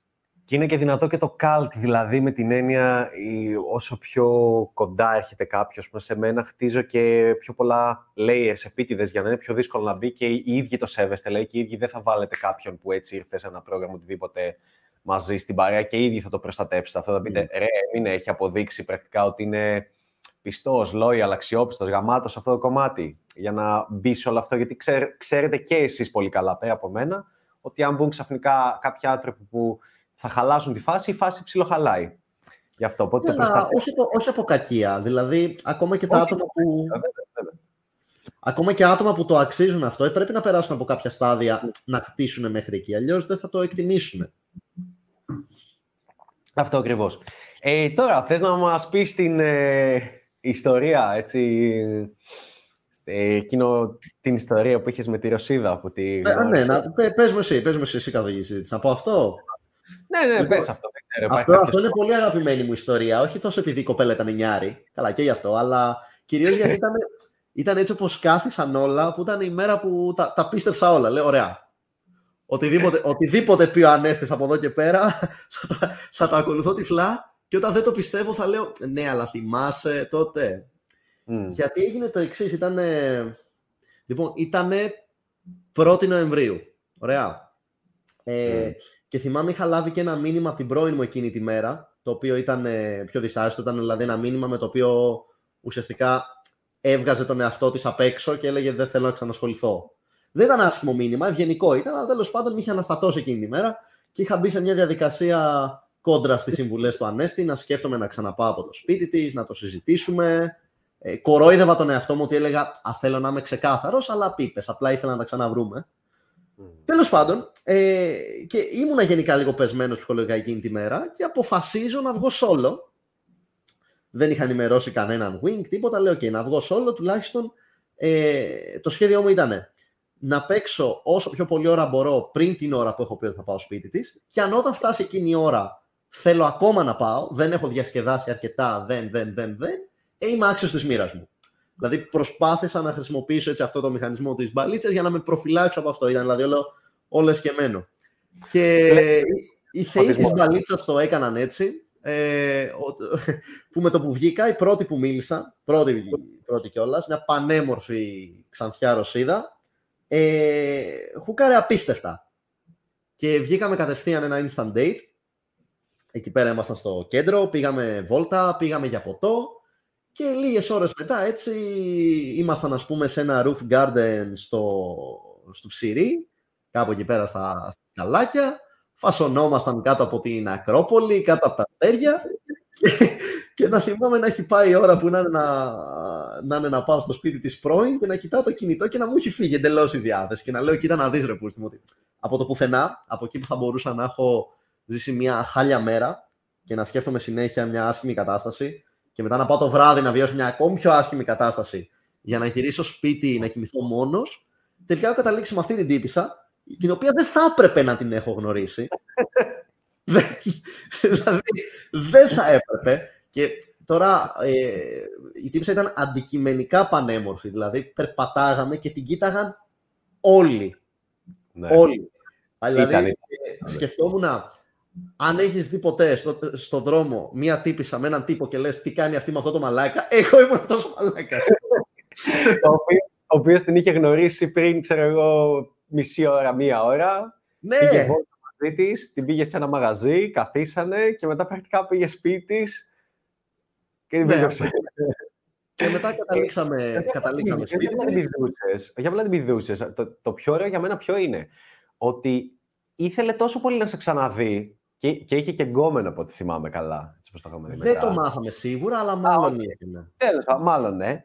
Ε, αλλά το ωραίο ήταν ότι πέρασε τόσο όμορφα μαζί σου. Αυτό, αυτό λέω ότι όταν είσαι παίχτη, οι γυναίκες περνάνε όμορφα μαζί σου. Δεν λένε Α, τι μαλάκι ήταν αυτός, μια βραδιά μόνο. Ε, που άλλαξε τα εισιτήριά της και έμεινε παραπάνω μέρες, μια εβδομάδα, κάτι τέτοιο. Ναι, αυτή, ήταν, αυτή θα έφευγε δύο μέρες μετά, αλλά τη γνώρισα Δευτέρα, ήταν να φύγει Τετάρτη, ας πούμε. Την γνώρισα Δευτέρα, το κάναμε εκείνο το βράδυ. Την επόμενη μέρα την πήρα μια βόλτα, πήγαμε με τη μηχανή, κάναμε έτσι, περάσαμε όλη τη μέρα μαζί. Mm. Και ήταν να φύγει την επόμενη και να πάει Ιταλία, αλλά ακύρωσε τα πάντα. Ακύρωσε τα εισιτήριά ακύρωσε τα ξενοδοχεία στην Ιταλία. Έκλεισε άλλο Airbnb εδώ πέρα, γιατί αυτό τη... το είχε, το... είχε τελειώσει τέλος πάντων το συμβόλαιο που είχε με αυτό που είχε κλείσει. Έκλεισε άλλο Airbnb και έμεινε εδώ και περάσαμε άλλες τρει-τέσσερι μέρες μαζί μέχρι να πρέπει να γυρίσει, μέχρι να πρέπει να γυρίσει πίσω. Φάσα, είχε ενθουσιαστεί με αυτό και γέλαγε. Και ήταν, και ήταν όλο τέλειο. Και δεν ήταν ότι η κοπέλα δεν είχε άλλε. Δηλαδή, θυμάμαι ε, ένα από τα πράγματα που εκτιμούσε ότι εγώ ήμουν cool με το, με το, με το κομμάτι του ότι αυτή ήταν πανέμορφη και δεν της έκανα ζηλίτσες και τέτοια. Αλλά συζητάγαμε, θυμάμαι μια μέρα ότι έβγαινε ε, και ξέρω εγώ μέσα στην απλή βόλτα που πήγαινε την είχαν κεράσει, ξέρω εγώ, ποτά. Είχαν κεράσει παγωτά. Πήγαινε στο μπαρ, ξέρω εγώ, τη τα δίναν όλα τσάμπα. Δηλαδή δεν. Προφανώς η κοπέλα είχε και άλλες προτάσεις, αλλά της άρεσε πάρα πολύ αυτό εκείνη τη στιγμή. Δηλαδή όλο το αυθόρμητο, όλη η αμεσότητα, όλο το Α, δες τι ωραία που έτυχε και έγιναν όλα. Mm. Όλο αυτό της άρεσε. Προφανώς είχε, είχε εξτρελαθεί. Και αυτή ήταν, αυτό το story έτσι στα γρήγορα που σε έκανε να πεις, λοιπόν, fuck it, ό,τι κι αν μου πει ο Ανέστης από εδώ και πέρα, ναι, ναι, ναι, ναι, ναι, ναι, ναι. Εκεί, εκεί, ήταν, εκεί κέρδισες τη τυφλή εμπιστοσύνη, γιατί λέω ότι, okay, αυτό είναι, ήταν νομίζω η πρώτη φορά στη ζωή μου που δεν μπορώ να πω, α, έτυχε. Γιατί στην κοινή παρέα μπορείς να πεις, εντάξει, έτυχε τώρα να μου φέρουν αυτή τη φίλη και έτυχε να είναι ελεύθερη και έτυχαν όλα. Αυτό έλα, φάκι, δεν έτυχε. Εγώ διάλεξα να βγω από το σπίτι. Εγώ πήγα και τη μίλησα, άρα αφού το έκανα μία φορά, μπορεί να ξαναγίνει. Mm. Θα, θα πάρει πω, θα μιλήσει σε χίλιες για να ξαναγίνει. Θα μιλήσει, πάμε. Σε χίλιες. Πατάμε στα κουμπιά. Ε, α, α, από περιέργεια, με πώς από τότε. Κάνα μην πεις στη ζωή σου, αλλά α, με, με πώς έχεις κάνει σεξ, έστω, ας πούμε σεξ από τότε που ξεκίνησε το, το mentor, ξεκίνησαμε μαζί. Το έχεις μετρήσει. Δέκα, κάποια μια δέκα, περίμενε. Ε, πάνω από δέκα. Όχι, εκεί, εκεί. 10, 10 με 12, κάπου εκεί. 10, από 10, τότε 10 με 12 και, και οι κοπέλες που, αν, αν βάλουμε μέσα και όλες αυτές που έγινε φάση τους στείλει να απομονωθήκατε, να σου πήραν πίπα, να, ε, να ξέρεις, απλά, απλά να μην μπήκε πούτσα σε μουνί, να μην έγινε αυτό δηλαδή, όλα τα υπόλοιπα. Αλλά με τις περισσότερες πηγαίναμε all Με αυτές που έγινε κάτι, αλλά τελικά δεν το ολοκληρώσαμε, ήταν νομίζω δύο, τρεις, ξέρω εγώ κάτι τέτοιο. Λέει, τι παιχταράζε. Άρα λοιπόν είχε 12 που έκανε σεξ, οι 10 και άλλες δύο με τις οποίες δεν έκανε. τι παιχταράζε. Λοιπόν, ε, okay. έχουμε κάποια ερώτηση. Αν θέλετε, παιδιά, μπορείτε να κάνετε ερωτήσεις σε αυτό το live μας αυτή τη στιγμή, ε, να τις απαντήσουμε είτε εγώ είτε ο Δημήτρης, ανάλογα σε ποιον είναι. Έχουμε κάποια καλή. Βλέπω, εδώ έχουν κάνει πολλές. Είναι να πω προς τα σένα, μα θες. Άμα είναι καλή ερώτηση και την έχεις διαβάσει, κάνε. Λοιπόν. Ο Νίκος λέει: Γεια σας, θα και εγώ στο hot seat. Λαμβάνω και εγώ δράση κάθε εβδομάδα. Ήθελα να ρωτήσω τον Δημήτρη αν στα αρχικά στάδια είχε πολλά άκυρα και αν έχανε το κινητρό του από αυτά τα άκυρα. Απάντα, Δημήτρη. ε, ε παιδιά, καταρχάς είναι μύθος ότι στα αρχικά στάδια τρως άκυρα, γιατί ε, υποδηλώνει ότι υπάρχει κάποιο μαγικό σημείο στο μέλλον που, στο οποίο δεν τρως άκυρα. Αυτό ισχύει. και ανέστη τρώει άκυρα. Ε, δηλαδή δεν δε σταματάει ποτέ γιατί είναι πάρα πολύ φυσιολογικό. Δηλαδή σκέψου λίγο, σταματάς μια άγνωστη κοπέλα, random τελείως, δεν έχεις καμία ιδέα τι παίζει στη ζωή της. Τη σταματάς στο δρόμο, σε μαγαζί, στο, στο σούπερ μάρκετ, δεν ξέρω, και ουσιαστικά της λες: Λοιπόν, θέλω να σε γνωρίσω και θέλω να κάνουμε σεξ τώρα, αυτό το βράδυ. Ή κάτσε, δεν περίμενε. Και στατιστικά να δεν γίνεται με όλες. Δηλαδή, όσο και, και τέλεια να πηγαίνουν όλα και τέλεια να τα κάνεις όλα, θα υπάρχουν άκυρα. Πιο σημαντικό είναι το δεύτερο σκέλος ερώτησης που λες ε, να μην χάνεις motivation. Για να μην χάνεις motivation δεν πρέπει να έχεις συνδέσει ε, το λόγο για τον οποίο βγαίνεις με το τελικό αποτέλεσμα το οποίο να είναι το σεξ. Πρέπει να, πρέπει να έχεις στο μυαλό σου ότι το νόημα δεν είναι αυτό. Το νόημα είναι να περάσεις καλά, το νόημα είναι να δώσεις value και σε σένα και στους γύρω σου, να καυλαντήσει με κοπέλες, να γνωρίσεις, να ενώσεις παρέες γενικά το νόημα είναι να βγεις και να ζήσεις τη ζωή σου. Τώρα, μέσα από αυτή τη διαδικασία, έρχεται και το, αυτό που θεωρείς εσύ αυτή τη στιγμή αποτέλεσμα, αλλά δεν είναι αυτός ο στόχος. Άμα, άμα πας μόνο για αυτόν τον στόχο, ε, ναι, όχι, προφανώς θα το έχεις χάσει. Είναι σαν να λες ότι. Ε, δεν ξέρω, ότι ένας ποδοσφαιριστής μετράει μόνο τα γκολ του. Ε, ναι, αλλά είναι τερματοφύλακας. δεν πρέπει να έχει άλλο στόχο. Κάπως έτσι θα το, θα το έθετα. Οπότε για να μην χάνεις motivation είναι αυτό. Πάντως άκυρα υπάρχουν συνέχεια. Δηλαδή, απλά δεν σε, δεν σε ενοχλούν γιατί καταλαβαίνεις ότι δεν έχει να κάνει με σένα εκείνη τη στιγμή απαραίτητα. Δηλαδή, όταν βλέπεις. Ότι... Για Δημήτρη, ε, στη διακόψη λίγο σε ρωτήσω, επειδή ναι, ναι. να κάνεις χαβαλέ να απολαμβάνει την όλη φάση. Ε, αυτό τελευταία που το έζησες, επειδή σε άκουγε στις κλήσεις, ήταν που κάνουμε στο mentoring. Ε, ήταν η όλη φάση με την Πάτρα. Και θυμάμαι να γυρνάς χαρακτηριστικά και να μου λες ε, okay, ε, δηλαδή έχουμε κάνει mentoring, bootcamp κτλ. Και, και κάθε φορά που κάνουμε κάτι διαφορετικό μου λες όλα τα έκανα λάθος. δηλαδή κάναμε bootcamp και μου λες οκ, τα έκανα όλα λάθος μέχρι τώρα. Πάμε, πάμε. Δηλαδή καταλαβαίνεις το ποιο είναι το επόμενο στάδιο. Ε, και θυμάμαι να είμαστε Πάτρα και να μου λες, ε, ειδικά όταν με είχες δει κιόλας να είμαι έξω, ε, γιατί ήμουν άρρωστος τις πρώτες μέρες, την τελευταία που βγήκα, είσαι σε φάση, οκ, όλα γινόντουσαν λάθος. Όλα λάθος. Πάμε, πάμε, πάμε ξανά, πάμε. Έλα, πάμε, βελτιωνόμαστε. Ναι, ναι, ναι. Σαν να κάνει ένα restart ο εγκέφαλος, να κάνεις wipe ε, τη, τη μνήμη, ξέρω και να πέρα να βάλεις καινούργια σε αυτό. Ε, Πώς την ένιωσες στην όλη αυτή φάση που της μπαλίτσας, φυσικά και ήμασταν και πολύ γαμάτη παρέα. Ε, Πώς το είδες εσένα, πώς το είδες που είδες και εμένα να παίζω, αν και με έχεις ξαναδεί στο bootcamp, αλλά με είδες τώρα χωρίς να κάνω μάθημα, με πιο πολύ, πιο γιόλα, ας πούμε, πιο έτσι mm. ε, χαβαλετζής. Ε, είδες και άλλα πράγματα που συνέβησαν, θες να μοιραστείς έτσι μέσα από τα μάτια σου να πεις γι' αυτό και μετά μπορούμε να πάμε και σε κάποιες άλλες ερωτήσεις. Ναι, ναι, ναι, full, full, εννοείται. Ε, λοιπόν, παιδιά, η Πάτρα ήταν ακραία. Δηλαδή, ήταν, ήταν φοβερή εμπειρία. Ήταν φοβερή εμπειρία ακριβώς επειδή δεν ήταν bootcamp. Δηλαδή, ε, και επειδή έκανα και πρόσφατα bootcamp, πότε κάναμε τον Νοέμβριο, στο bootcamp έχεις την αίσθηση ότι ξέρεις, σε περιβάλλει, ας πούμε, ξέρεις, ο, ο δάσκαλος, ότι είσαι στα χέρια του, ότι ό,τι σου πει είναι εκεί. Ενώ στην Πάτρα που είχαμε πάει σαν παρέα, δεν υπήρχε αυτή η αίσθηση. Ήταν όλα χαλαρά. Ήμασταν, ήμασταν παρέα. Απλά τυχαίνει στην παρέα να υπάρχουν και οι δύο υπερπαίχτες δίπλα, και ο Νικόλας. Ok. Okay. Αλλά δεν ήταν bootcamp και αυτό το έκανε να είναι πάρα πολύ έτσι με την καλή έννοια εμπόλεμη ζώνη. Δηλαδή γινόταν χαμός. Ε, και τις πρώτες μέρες, μάλιστα που δεν βγήκες κιόλας και χανόμασταν, δεν ήμασταν συνέχεια όλοι μαζί γκρουπάκι όπως ήμασταν τη, την τελευταία μέρα που ήσουν κι εσύ.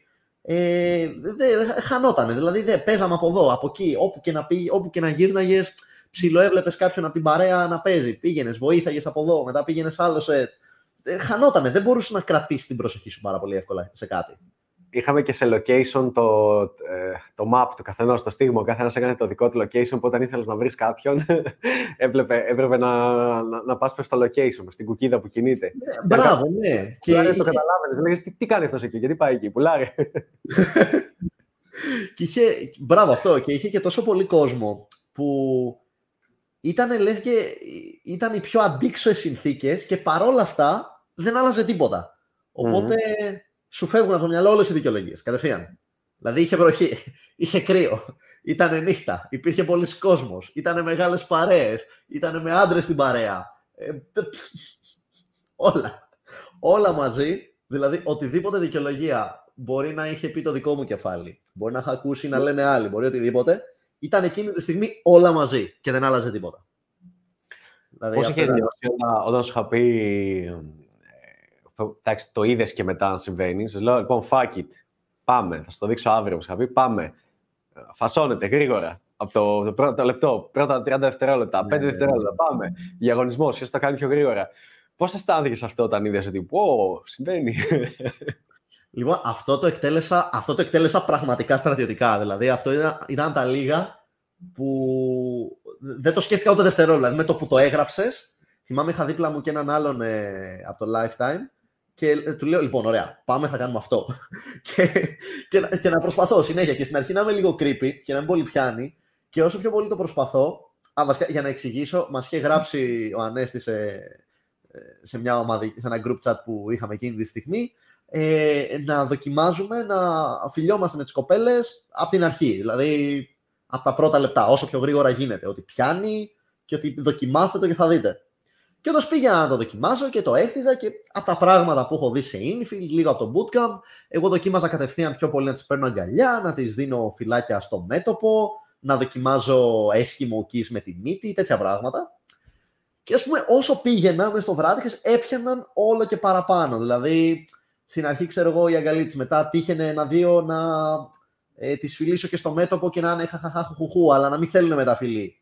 Οπότε τσούκου, τσούκου, τσούκου, τσούκου. Πριν το καταλάβω να έχω να το έχω δοκιμάσει, να έχει περάσει μισή ώρα, να το έχω δοκιμάσει σε 30, ας πούμε, κάτι τέτοιο. Κάτι εξωφρενικά μεγάλη αριθμή για τους, σε σχέση με τους ρυθμούς που έπαιζα στην Αθήνα. Ε, ε, και μετά απλά ήταν θέμα αριθμών. Δηλαδή, μέχρι να βρω τη μία η οποία ήθελε, με την οποία ναι. έγινε και μετά λέω, α, ok, okay, τελικά δεν ήταν κάτι. Πάμε επόμενη.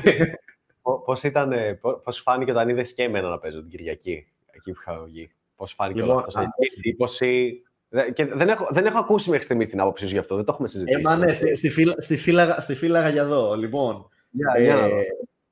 Μαλάκα ήταν.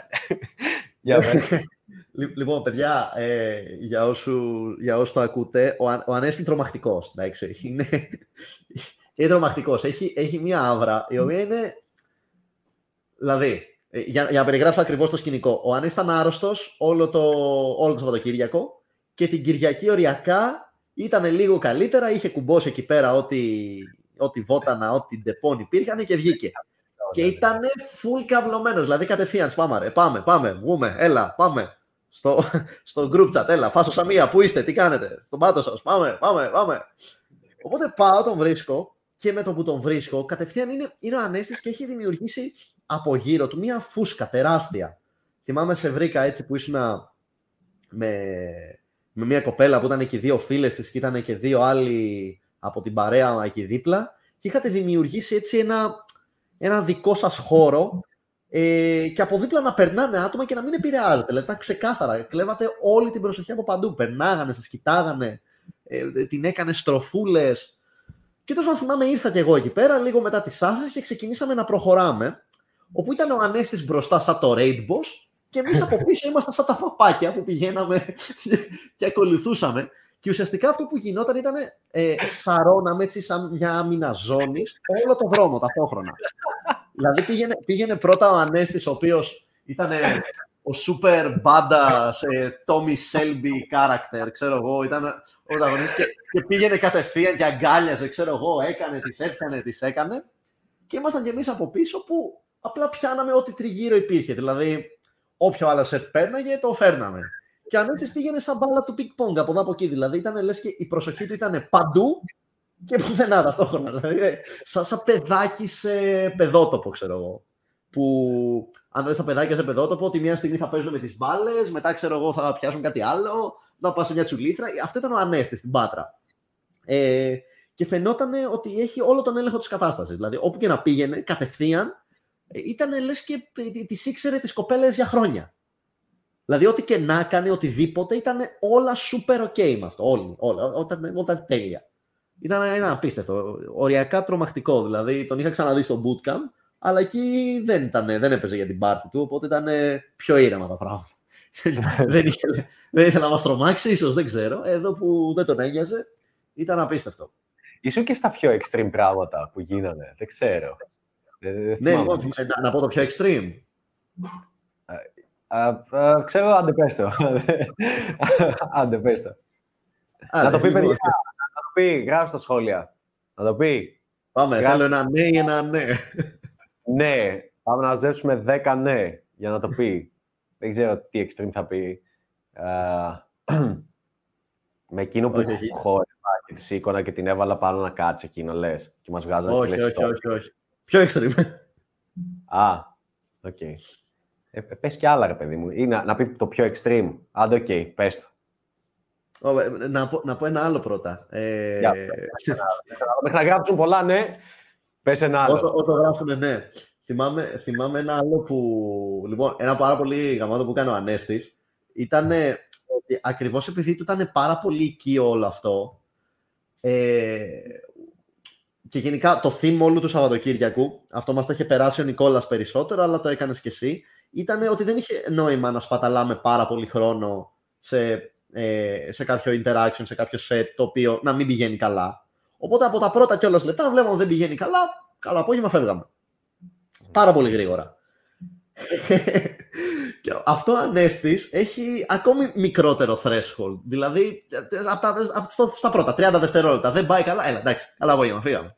Οπότε τι συνέβαινε, να είμαστε, ας πούμε, π.χ. εγώ και ένας άλλος και να μιλάμε, ξέρω εγώ, σε δύο κοπέλες. Και ο Ανέστης ερχόταν και μας έλεγε: Έλα, παιδιά, πάμε να φύγουμε. Και μας τράβαγε. Ουσιαστικά ο Ανέστης, αυτό είναι περιγραφή ενός άλλου παιδιού που το περιέγραψε ακριβώς έτσι. Ο Ανέστης ήταν η μουνάρα φίλη που λέει Πάμε να φύγουμε. και. παιδιά, πάμε, πάμε να φύγουμε. Παιδιά, σε καταστάσεις που κάναν wing έτσι, βοηθούσαν, δεν τους άρεσε κάποια για να γίνει ξεκάθαρο. Δεν ήταν ναι, ότι τους ναι, ναι. άρεσε κάποια και θέλανε και εγώ πήγα και τραβούσα, εντάξει. Όχι, και σε τέτοιες καταστάσεις, αλλά πειράζει γιατί δεν πήγαινε πουθενά. Δεν το θυμήθηκαν. Ναι, πήγαινες και σε τέτοιες, γιατί από μακριά που το βλέπει δεν ήταν full on. Οπότε λες, ε, για να μην είναι αγκαλιά πάνω του, λογικά είναι wing. Ή απλά δεν πάει καλά. Ναι, fuck it, πάμε. Ναι, αλλά είχε πολύ πλάκα γιατί οι κοπέλες πίσω ήταν παραξενεμένες. Μερικές όντως λέγανε, Ε, πού πάτε; δεν σας απορρίψαμε ακόμα, πού πάτε; Ήταν τέλειο, ήταν τέλειο. Αυτό, αυτό ήταν, ήταν απίστευτο και είχε δημιουργηθεί επειδή ακριβώς ήταν πάρα πολύ φυσικό και εκεί όλο αυτό. Οπότε ναι, δεν. Ήταν λες και όλη η πάτρα ήταν γνωστή σου, ας πούμε. Έτσι συμπεριφερόσουν. Ήταν τέλειο. Λοιπόν, έχουν, έχουν γράψει αρκετά, ναι. Θέλω, θέλω και εγώ να το μοιραστώ. Άντε, πες το. Δεν ξέρω τι θα πείτε. Δεν έχω ιδέα. Δεν... λοιπόν, λοιπόν. Έχω ιδέα πώς θα Ήταν σε ένα σημείο που ε, ίσως να θυμάμαι μια πάρα πολύ ωραία κοπέλα, μια ξανθούλα, μια ξανθούλα ένα οχτάρι, κάτι τέτοιο, με την οποία την πετύχαινε συνέχεια. Δηλαδή, ε, πήγαινε πάρα πολύ καλά, μετά την άφηνες, πήγαιναμε λίγο βόλτα, την ξαναπετύχαινες μετά. Ε, και θυμάμαι σε κάποια φάση να την έχεις πάρει και να ουσιαστικά την έχεις κάνει μπάλα. Δηλαδή την έπαιρνες αγκαλιά, τη σήκωνες από εδώ από εκεί και κάτι σου έκανε αυτή, κάτι σου έκανε γκρίνιες εκείνη τη στιγμή. Ε, ή, ή κάτι στο έπαιζε ιστορία, δεν θυμάμαι. Και της είπες: Ωραία, έλα, πάμε να φασώσουμε μαζί μια άλλη. Και την να, να βλέπεις μια πιο ωραία, να βλέπεις μια πιο ωραία, μια μελαχρινή, ψηλή μοντέλο, ας πούμε. Και λες: Ωραία, πάμε εκεί και να την παίρνει. Και παιδιά, παίρνει ο Ανέστη τη μία, την ξανθιά, πηγαίνει στην άλλη, η οποία ήταν πλάτη, της κάνει έτσι tap-tap, της παίρνει και τις δύο αγκαλιά και ξεκινάει να τους μιλάει. Τώρα, εγώ και άλλα δύο παιδιά να πάμε να πέφτουμε πάνω στις φίλες της Μελαχρινής, οι οποίες είναι σε φάση της κατασυμβαίνει, να τις πιάνουμε από να του τραβήξουμε την προσοχή και να ακούμε τον Ανέστη να προσπαθεί να τις ψήσει, να φασωθούν και οι τρεις μαζί. και ο Πεχταράς το κατάφερε. Και ήταν, και ήταν και χαλαρός μετά. Σαν να μην είχε τίποτα. Εμείς κοιτάγαμε έτσι και προσπαθούσαμε με τα χίλια ζόρια ας πούμε, να κρατήσουμε την παρέα για να μην, για να μην του το χαλάσουν όλο αυτό. Και ο υπερπαίχτης εδώ τρομακτικός. Είχε, είχε τις δύο, οι οποίες παίζει να ήταν. Μπορεί να ήταν ας πούμε, από τις top 5 ας πούμε, ωραίες που ήταν εκεί πέρα στο καρναβάλι. Γιατί γενικά δεν υπήρχαν πάρα πολλές. Ή αν ήταν μέσα στα μαγαζιά και δεν τις βλέπαμε, δεν ξέρω. Πάντως στο δρόμο δεν υπήρχαν πολλές που να έλεγες από 8 και πάνω. Ήταν αυτές οι δύο. Γενικά η αλήθεια είναι ότι ε, μια παρένθεση σε όλο αυτό το να κάνεις double make-out σε οποιαδήποτε κατάσταση. Ε, πρέπει να έρθει από μια φιλοσοφία. Το έχω μιλήσει για αυτό παλιότερα. Φυσικά δεν μπορεί κάποιος να συνδεθεί αν δεν το έχει κατανοήσει. πρέπει να μην κρίνει τη σεξουαλικότητα των γυναικών, να καταλάβεις ότι κατά πλειοψηφία οι γυναίκες γουστάρουν τις γυναίκες ε, άμα τους δοθεί η ευκαιρία, θέλουν να ζήσουν μια εμπειρία με μια άλλη γυναίκα, να φιλήσουν με μια άλλη γυναίκα, να οτιδήποτε. και οπότε πολύ εύκολα από την αρχή, αν είσαι καλός παίκτης, μπορείς να της πεις: Ωραία, συγγνώμη. Μπορείς να της πεις: Ok, okay, έλα, έλα, πάμε, πάμε να φασώσουμε μια άλλη. Ποιο είναι το γούστο, ποια σ' αρέσει. Και να πει Αυτή εκεί. Συνήθως πολύ ωραίες κοπέλες. Και αν έχεις ήδη μια πολύ ωραία κοπέλα δίπλα σου, ξέρω ένα οχτάρι, το να πιάσεις ένα εννιάρι, να τη φέρεις Κα, κατευθείαν θα έρθει, θα μιλήσει, θα συστηθεί. Οι γυναίκες λένε μεταξύ τους: Α, τι ωραίο μαλλί που έχεις. Α, τι ωραίο τέτοιο. Κάνουν τέτοια κοπλιμέντα. Και εσύ πας μετά και χώνεσαι εκεί στο στυλ. Λοιπόν, ε, Νατάσα, ε, είσαι περιπετειώδη. Ε, ναι, είμαι. Και ξέρω εγώ και αυθόρμητη. Ναι, λοιπόν. Έχεις φιλήσει με την κοπέλα. Ε, μα, ναι, ξέρω εγώ ή όχι. Ωραία, τέλεια. Θες να φιλήσεις την Ιωάννα από εδώ, ας πούμε. Και οι, οι κοπέλες μεταξύ τους είναι τόσο easy σε φάση ε, λέει άλλη, Α, θέλεις. Και ε, το που πάνε της συνεννόησης είναι, είναι κατευθείαν. Απλά τι φέρνεις κοντά, γίνεται, και όταν λες, λοιπόν, πάμε τώρα, θα φιλήσω εγώ αυτή, είναι αυτή εσένα ή εμένα. Και ενώ, ok, okay, προφανώς αυτό κάνει μια κοπέλα την οποία έστω πριν ένα λεπτό, κάτι πριν λίγο, είχες φασώσει μαζί της. Και ουσιαστικά εσύ στη συνεργή, θα λέγαμε, που φέρνει το θύμα μέσα στην ε, φούσκα. Και θυμάμαι, α, πολύ απλά, ε, φασώνονται μεταξύ τους, φασώνονται μεταξύ, ε, με μένα, μετά φασώνω την άλλη κοπέλα, που δεν την ήξερα καθόλου, μερικά δευτερόλεπτα. Μια χαρά, εφόσον έχει μια ωραία κοπέλα δίπλα, και μετά τη βάζω και λέω, έλα και όλοι μαζί. Και φασωνόμαστε όλοι μαζί. μεταξύ ταυτόχρονα, τρία άτομα. Και το θυμάμαι εγώ να είμαι cool, λέω εντάξει, ok, okay, έχει γίνει πολλές φορές, παιδί μου, απλά ε, ήθελα έτσι για πλάκα το κάνω. Και είχα, είχα σαν από, από απέναντι στο που συμβαίνει. και δεν ήξερα ποτέ πώς έμοιαζε το perspective ε, το δικό σας που το βλέπατε και δεν είχατε ήχο τέτοια κτλ. Αυτό. Ε, ε, έτσι έμοιαζε, ναι. Ήμασταν σε φάση. Όπα, τι κατά συμβαίνει τώρα. Ξέραμε τη θεωρία γιατί μας την έχεις πει στο mentoring, αλλά και πάλι ναι. εκείνη, εκείνη τη στιγμή έγινε έτσι. Δηλαδή, το εντυπωσιακό ήταν αυτό ότι το αποφάσισες και λες, λοιπόν, έλα, πάμε να κάνουμε αυτό. Και πέτυχε με την πρώτη. Δηλαδή, εντάξει, έλα κάτι άλλο το οποίο τράβηξε την προσοχή, κάτι άλλο που σου άρεσε σε όλη αυτή τη φάση, βλέποντας και εμένα και στην Πάτρα γενικότερα, που θα ήθελες να μοιραστεί. Ήταν, ήταν ό,τι πιο πρόσφατα σε μπαλίτσα, ναι, ναι, ναι. που όλοι. Λοιπόν, ε, αυτό που έτσι μου άφησε σαν... Πρωτού πει βασικά, παιδιά, σας αρέσουν όλα αυτά που ακούτε; Ε, άμα σας αρέσουν, γράψτε και πληκτρολογήστε value. Εντάξει, είτε στα ελληνικά είτε στα αγγλικά, value. Για να ξέρουμε ότι δίνουμε αξία. Αν πιστεύετε ότι δίνουμε αξία αυτή τη στιγμή στο live, γράψτε value, μας βοηθάει πάρα πολύ, πληκτρολογήστε για να ξέρουμε να συνεχίσουμε να μιλάμε και για κάτι τέτοιο, να το κάνουμε και μελλοντικά ή όχι, οτιδήποτε. Είναι πολύ ωραίο έτσι αυτό που έχουμε στήσει. Εμάς μας αρέσει, αλλά ξέρουμε αν αρέσει και σε εσάς. Οπότε γράψτε τη λέξη value. Πάμε, πληκτρολόγιο. Έλα, value, έλα, να κουνιόμαστε. Αυτά. Συνέχισε, Δημήτρη, να, να λες. Λοιπόν, άλλο, άλλο που μου έκανε εντύπωση. Θυμάμαι μια άλλη φορά Ε, κάπου εκεί πέρα μέσα στο χαμό βλέπεις δύο τύπησες που ήταν σε μια παρέα με τρεις άντρες. και, και, θυμάμαι χαρακτηριστικά το πώς το έκανες. Σταματάς, τις κοιτάς, λες πάω να ρισκάρω τη ζωή μου. Εσύ έλα, παίρνει το πιο ψηλό από την παρέα και του λέει, λοιπόν, εσύ θα κάνεις τον bodyguard, πάτε μαζί. Ξεκινάτε να μιλάτε στις κοπέλες και ήταν οι τρεις άντρες από πίσω και σας κοιτάγανε. Ε, θυμωμένα. Και πήγαινε καλά με τις κοπέλες στην αρχή, τουλάχιστον έτσι έδειχνε από μακριά. Οπότε ήρθα εγώ με τον Κώστα, ο Κώστα το θυμάται αυτό, και προσπαθούσαμε να τραβήξουμε την προσοχή από τους άντρες της παρέας. Οπότε χαχαχά, χουχουχού, ξέρω εγώ, γελάγαμε στο ωραίο, τι ωραίο το λες, τι ωραία το ένα, τι ωραία το άλλο. Και αυτό δεν θυμάμαι το πω στο σκηνικό, είχε πολύ πλάκα. Βγάζει ένα στο κινητό του και ναι. λέει, Ε, αυτός δεν είναι ο Μπαλίτσας. και να, και να, να, ξεκινά, να ξεκινάει να σε ψάχνει στο. να έχει εδώ το κινητό και να ξεκινάει ναι. να σε ψάχνει. Και να πηγαίνουμε εγώ με τον Κώστα πάνω και να πατάμε κουμπιά. Να μην αφήνουμε και μετά να, να πηγαίνει ο Κώστας και να του βρίσκει ας πούμε, μια τύψα στο κινητό και να του λέει Α, ωραία αυτή. και να του, κάνει, να του λέει εκείνη τη στιγμή, Ελά, στείλ της, ξέρω, κάντε αυτό. όχι, όχι, λέει, δεν είναι ωραία. Στείλω σε άλλη. Και να γίνεται εκεί μέσα στο χαμό. Τώρα, παιδιά, αυτό στο καρναβάλι, έτσι. Δηλαδή, να συμβαίνει αυτό και τριγύρω να, να γίνεται. Δηλαδή να ψυχαλίζει, να πέφτουν, να σπάνε μπουκάλια, να περνάει κόσμος, όλο αυτό και μέσα σε όλο αυτό το χαμόνι στον κόσμο μας. Δηλαδή ήταν... Ήταν δηλαδή σε φάση, α, θα το χαλάσουμε, αυτός δεν είναι ο Μπαλίσα, έτσι. ναι, προσπαθούσε εκεί πέρα να καταλάβει τι γίνεται. Φαντάσου, για να τον κρατήσουμε, πέρασαν κάποιες άλλες κοπέλες και τράβηξα μία και του... Τράβηξα ουσιαστικά μία από το πλήθος, της, ναι. της έπιασα το χέρι από τον καρπό της, το σήκωσα έτσι, το έφερα κοντά του και μετά έπιασα το δικό του χέρι για να τους βάλω να κάνουν high five και για να σου δώσουμε λίγο παραπάνω, παραπάνω χρόνο, αλλά τελικά, τελικά νομίζω χάλασε το σετ, ε, δηλαδή δεν σας απορρίψανε, δεν θυμάμαι τι έγινε. Αλλά είχε, μου έκανε εντύπωση αυτό. Αυτός είναι ο Μπαλίτσα! Θα το πω. Η αλήθεια είναι ότι στην Πάτρα, τουλάχιστον τις μέρες που βγήκα έστω για μια βόλτα πέρα από την τελευταία, δηλαδή που βγήκα έστω και λίγο μεσημέρι, είχαμε πάρα πολύ κόσμο που παρακολουθούσαν. Λέει, παίζει, να με, παίζει να με χαιρέτησαν ε, ευγενικά όμορφα, καμιά 60 άτομα, δεν κάνω mm. πλάκα. Ήταν πάρα πολύ. Και δεν βγήκα όλες τις μέρες. Δηλαδή, πρακτικά ήμουν μέσα όλες τις μέρες που ήμασταν εκεί. Ε, και μάλιστα σε κάποιε στάθηκα και άσχημα, γιατί είχα βγει για λίγο την Παρασκευή για μια ώρα, αλλά ζαλιζόμουν πάρα πολύ άσχημα. Ήμουν πολύ dead, όχι από ποτό, επειδή ήμουν άρρωστος βασικά, είχα πυρετό και γυρνούσα πίσω και θυμάμαι ένα παιδί, δεν ξέρω αν παρακολουθεί, γράψε, είμαι εγώ, να, με, να τρέχει να σταματάει να μου λέει «Ω, ναι, σε ευχαριστώ πολύ, μου έχεις αλλάξει τη ζωή, παρακολουθώ».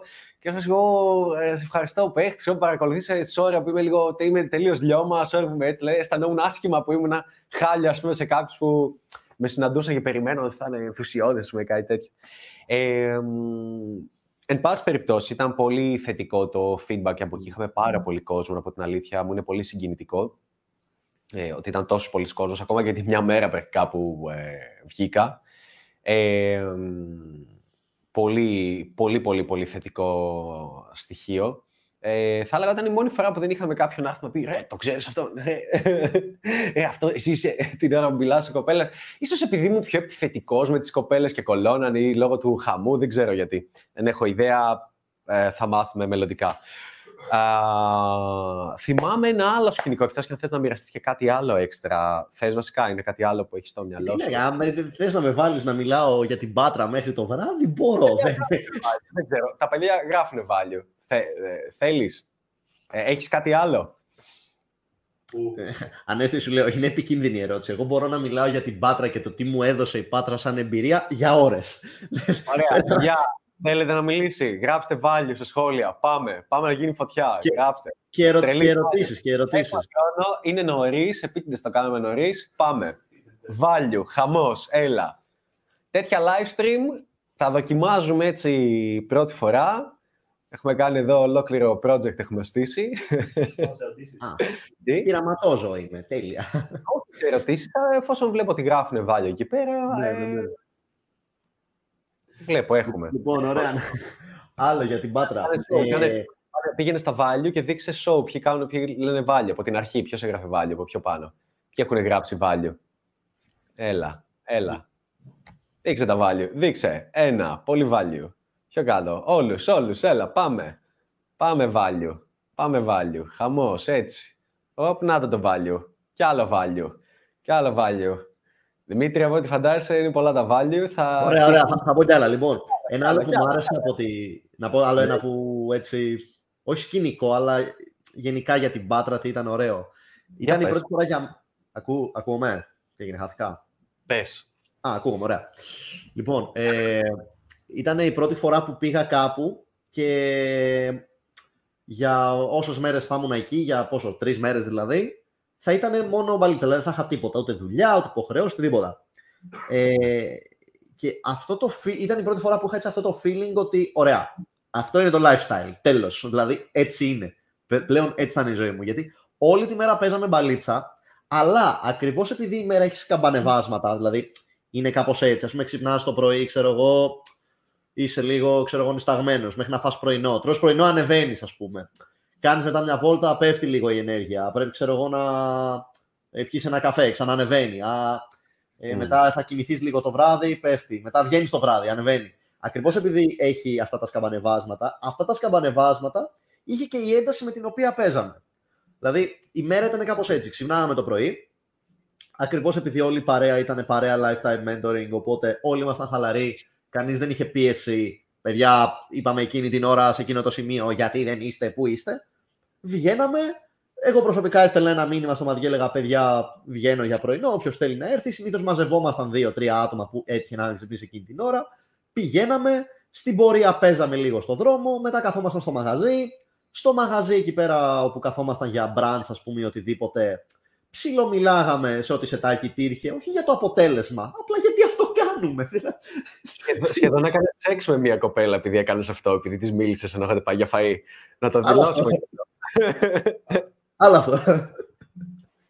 Ναι. ε, ναι, α, βασικά αυτό, αυτό ε, προς τα εκεί έχτιζα, ότι ας πούμε την Οκ. πρώτη μέρα πήγαμε σε ένα μαγαζί και καθίσαμε. Μίλησα στην παρέα που ήταν δίπλα, κάναμε λίγο πλάκα. Μίλησα στην παρέα που ήταν απέναντι, κάναμε λίγο πλάκα. Αλλά χωρίς να είχα εκείνη τη στιγμή στο μυαλό μου ότι θα γίνει κάτι εκείνη τη στιγμή. Απλά μου φαινόταν πάρα πολύ φυσιολογικό να τους μιλήσω. Δηλαδή, σαν να έχω δίπλα φίλους μου και να τους μιλάω. Σαν να είμαι, ας πούμε, εκδρομή με το Λύκειο. Α, βασικά να. Έτσι, ακριβώς έτσι το βίωνα. Σαν να είμαι εκδρομή με το Λύκειο και να είναι όλες οι μαθήτριές μου, ας πούμε. Και- που δεν θα, του, δεν θα τους μιλάω όλη την ώρα, αλλά θα τους πω ένα γεια. Οπότε είχαμε ένα, ένα τέτοιο πράγμα εκείνη τη στιγμή στη, στην καφετέρια.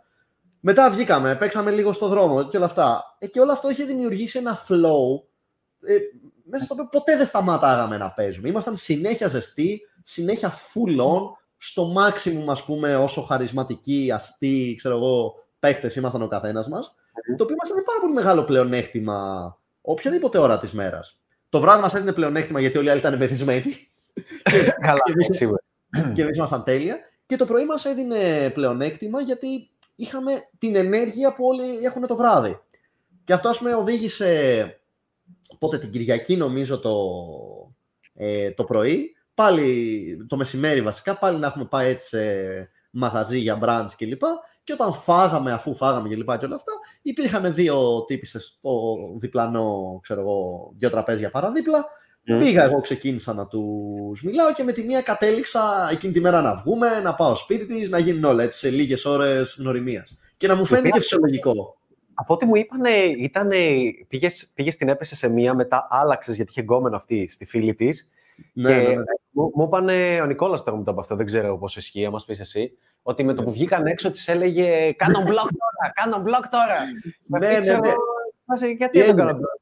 Τι έγινε, πήγα πρώτα στη μία, ωραία, και η- με την οποία δεν ήταν και full on ούτως ή άλλως και είχε και γκόμενο μάλλον, τουλάχιστον έτσι μου είπε, αλλά με τη φίλη της είχαμε απίστευτο vibe. Οπότε άλλαξα target, ε, το οποίο άλλαξα target με παιδιά ότι ε, από Όπως εκεί- έχουμε μάθει το mentoring, δεν το αποκαλύπτουμε το πώς, ναι. ναι. Γιουταρέμε. Το VIP tour για να μάθεις, mplanace.com, κάθετος VIP, έλα εκεί για να μάθεις. Ναι, για πες. Αλλά, αλλά, αλλάζω λοιπόν target εκείνη τη στιγμή. Δεν θα, έλεγα, δεν θα έλεγα το πώς, αλλά θα έλεγα ότι για να γίνει έπρεπε να πάω πάρα πολλές φορές στο mentoring, να κλαίγομαι στον Ανέστη και να του λέω «Ε, ρε εσύ, ήταν τρεις και διάλεξα αυτή που είχε γκόμενο. Τι να κάνω».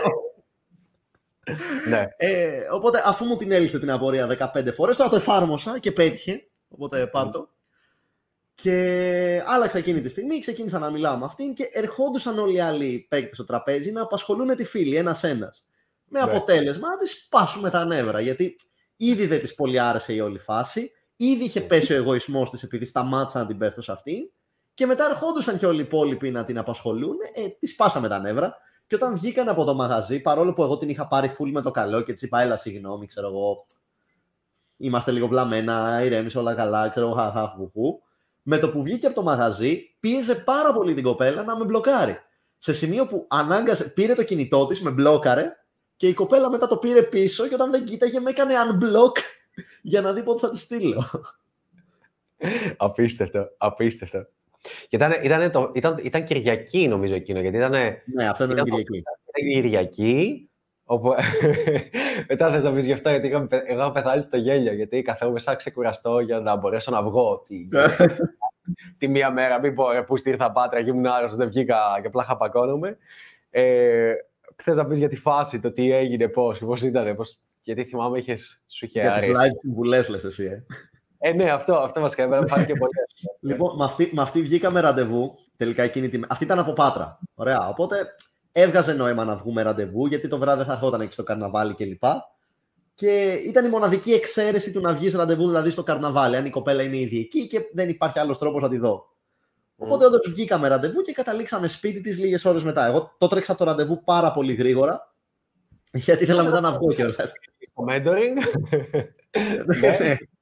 Λοιπόν, φτάνουμε, φτάνουμε σπίτι και Ραντεβού Τέλος τι ώρα πάντων. ξεκίνησε; το ραντεβού ξεκίνησε 5 ώρα, 6 Τι ώρες ήσουν νομίζω. σπίτι της; Και σπίτι της ήσουνα; 8 Ok, ok. Ναι. το πολύ. Εκεί Οκ. κάπου, τώρα ε, συν πλην μια ώρα, αλλά, αλλά εκεί δηλαδή. Βασικά από και δύο ώρες. λιγότερο, και λιγότερο. Το, το ραντεβού σαν ραντεβού ήταν μία ώρα, δηλαδή στη μία ώρα ήμασταν σπίτι της. Οκ. Περπατήσαμε, θυμάμαι, μέχρι, μέχρι το σπίτι της. Όταν φτάσαμε εκεί, ε, Αυτό δεν γίνεται, παιδιά, για να κάνω μια μικρή διακοπή εδώ. Δεν είναι ότι γίνεται μόνο επειδή η Πάτρα είναι έτσι και επειδή είναι εύκολες. Οπουδήποτε το διδάσκουμε στο mentoring, σε όλους τους μαθητές μας και το κάνουμε και εμείς οι ίδιοι, ότι όποιο ραντεβού και να βγεις, σε όποια πόλη του κόσμου και να είσαι, σε όποια χώρα του κόσμου και να είσαι, πρακτικά μέσα σε μία ώρα, μία μισή το πολύ, μπορείς να είσαι είτε σπίτι της κοπέλας, είτε στο δικό σου, είτε στο αυτοκίνητο, είτε οπουδήποτε σε ένα σημείο απομόνωσης. Αυτό για να πάμε παρακάτω. Α, βασικά να πω κάτι πάνω σε αυτό το οποίο νομίζω θα δώσει έτσι λίγο, λίγο φως στην κατάσταση. Όχι Άμα. μόνο, ό- όχι μόνο ισχύει αυτό που λέει ο Ανέστης, αλλά είναι και αναγκαία και απαραίτητη συνθήκη για να γίνει. Δηλαδή να έχεις κάποιον να σου δώσει τον τρόπο. Γιατί εγώ τώρα ήμουνα σε μια ξένη πόλη, ωραία, που δεν έχω ξαναπάει ποτέ, και έπρεπε να βρω έναν τρόπο ε, μέσα σε πάρα πολύ λίγο χρόνο και με ε, όλα τα δεδομένα εναντίον μου. Δηλαδή να μην έχουμε χρόνο, να βρέχει, να μην είμαι στην πόλη μου, να μην έχω αυτοκίνητο, να μην έχω σπίτι, να βρω έναν τρόπο να τρέξω αποτελεσματικά το ραντεβού και να γίνουν όλα εκείνη τη στιγμή. Ε, αυτό για να γίνει δεν είναι η πάτρα, ο τρό, η γη της επαγγελίας όπου όλα είναι εύκολα.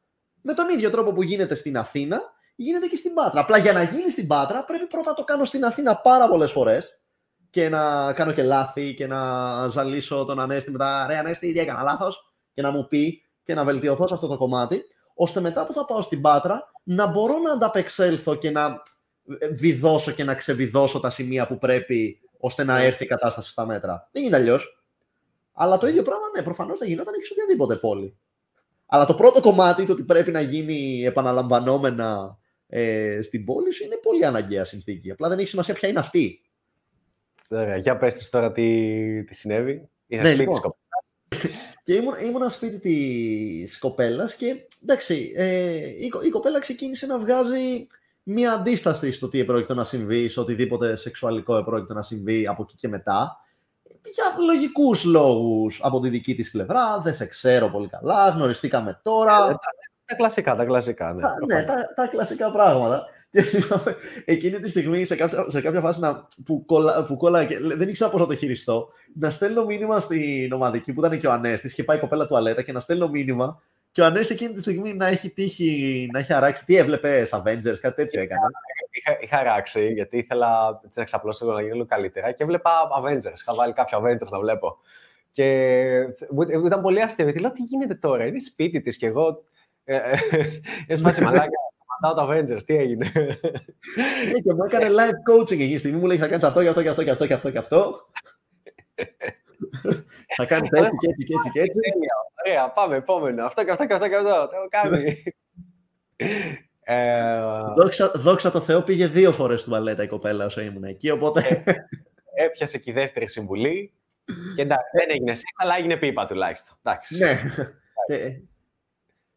Ε, έγινε, έγινε αυτό τουλάχιστον, με αυτό που είπαμε να κάνεις. Και ναι, έπιασε ναι. πάρα πολύ. Τέλεια. Δεν θα το πούμε, αυτά τα λέμε μόνο στο mentoring. Ή μπορεί να το πούμε στο σεμινάριο, δεν ξέρω. Μπορεί να μιλήσουμε αυτό με 20 ευρώ, να μπορείς να μάθεις τέτοιες ιστορίες. Αν σας αρέσουν αυτές τις ιστορίες και πράγματα ε, και tips και hacks, pilanes.com, κάθετος VIP, φαίνεται νομίζω εδώ πάνω, οπ, οπ, ναι. Μπαίνεις εκεί σοβαρά τώρα και έχεις το σεμινάριο, θες να γνωρίσεις από κοντά και τέτοιους ανθρώπους σαν τον Δημήτρη και σαν εμένα και όλη αυτή τη φάση. Ε, το αστείο για μένα ήταν μετά που ε, γυρ, γυρνάς πίσω κουρασμένος, Είχες, είχες γυρίσει από το σπίτι της κάπου μία η ώρα, δεν θυμάμαι τι ώρα ήταν. Ω, το θυμάμαι. Ναι, γύρισα... Μία-δύο και ε, είμαι εγώ ε, βγαίνω και σα ποστάρω, βγήκα δύο και ξέρω δύο και δέκα. Λέω φάσα μία στον πάτσο σας και εγώ, ωραίο ε, οχταράκι, τέτοια από εδώ και, και ίσα, δεν ξέρω, ίσως φάση, α, θα βγω τώρα, δεν θα πάω σπίτι. Ναι, ε, ε, όχι, εκεί είχα γυρίσει στο ξενοδοχείο, είχα ξαπλώσει, την επόμενη ναι. μέρα φεύγαμε, οπότε έπρεπε να ξεκουραστούμε και λίγο και εγώ είχα ξαπλώσει, λέω, θα κοιμηθώ μισή ωρίτσα. Και χτυπάει το κινητό και θυμάμαι να το σηκώνω, να, να, να το σηκώνω, να βλέπω την ειδοποίηση και να κάνω ναι. Θα βγω τώρα. Δεν γίνεται. Πάμε. Είναι, είναι ο εξάλλου είναι τέλμα καυλωμένο. Δεν υπάρχει περίπτωση. Πάμε. Δεν πειράζει. θα γυρίσω Αθήνα, θα είμαι άρρωστος που ήμουν τελικά. Αλλά δεν πειράζει. Worth it. Και δεν κοιμήθηκα, ναι, βγήκα κατευθείαν. Παίχτης. Λοιπόν, ε, πέρα από αυτά τα stories, ε, νομίζω είμαστε ok, δεν χρειάζεται να πούμε και άλλα πράγματα για Πάτρα, θα πούμε και στο σεμινάριο για διάφορα τέτοια. Ναι, ναι και στο hot seat περισσότερο θα πούμε και θα δείξουμε, γιατί έχουμε και βίντεο από εκεί που μπορούμε να δείξουμε κάποια πράγματα, δεν ξέρω αν θα το αποφασίσουμε. Θα δούμε αν θα γίνει, θα γίνει στο hot seat, όχι στο VIP. Ε, έχουμε κάποιες ερωτήσεις όλα αυτά, έτσι, τις οποίες είτε είναι προς τον Δημήτρη, είτε προς εμένα, είτε μπορούμε να τις απαντήσουμε, αλλά mix. Έχουμε κάποιες ερωτήσεις που να πιστεύουμε ότι αξίζουν, είναι καλές ερωτήσεις. Παιδιά, μπορείτε να γράψετε κάποιες ε, τελευταίες ας πούμε, ερωτήσεις, θα επιλέξουμε τις καλύτερες. Αλλά γράψτε τώρα, δηλαδή τώρα αυτή τη στιγμή γράφτε τι ερωτήσεις. Γιατί φτάνουμε προς το κλείσιμο, όση ώρα πάρει το κλείσιμο. Για... Έχουμε καλή. Ο Σπύρος από το Lifetime λέει, δεν ξέρω αν είναι inside joke η ερώτηση, αν όντως το ρωτάει. Λέει ποιος είναι ο μεγαλύτερος φόβος του Δημήτρη για το μέλλον; Βάλτε το, βάλτε να φαίνεται κιόλας. Ποιος είναι ο μεγαλύτερος φόβος σου για το μέλλον; Πολύ γενική ερώτηση, Σπύρο. Φόβος για το μέλλον. Ε, να μην καταφέρω να οργανώσω τα πράγματα με τη δουλειά όπως θέλω άμεσα, ε, ώστε να μπορώ να ταξιδεύω και να ζω σε διαφορετικές πόλεις. Δηλαδή, ο φόβος είναι να μείνω κλειδωμένος εδώ. και να παίζεις μπαλίτσα.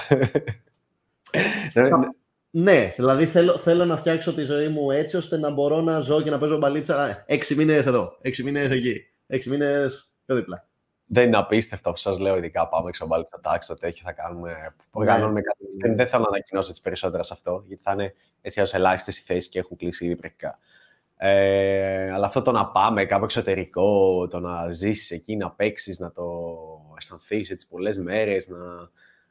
δεν είναι κάτι που λες φάκι, αν δεν το κάνω αυτά τα 10 χρόνια, 20, ναι, πώς θα το ναι. κάνω. Ακριβώς, ακριβώς. Δεν γίνεται. Μα ε, δεν υπάρχει κάποιος καλύτερος τρόπος να αξιοποιήσει το χρόνο. Είναι, είναι τέλειο, δηλαδή. Είναι...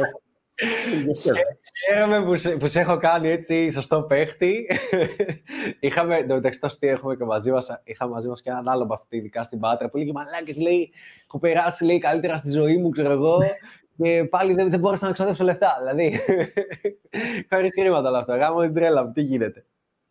Έχουμε άλλη ερώτηση; Πάμε να τις πάρουμε λίγο πιο γρήγορα ο Δημήτρης ρωτάει το Δημήτρη mm-hmm. αν πριν την παλίτσα έχει ένα συγκεκριμένο lifestyle και μετά έπρεπε να το ενσωματώσει, να ενσωματώσει σε αυτό κάποια καινούργια κομμάτια, όπως το να βγαίνει Χριστό για να κάνει προσεγγίσεις.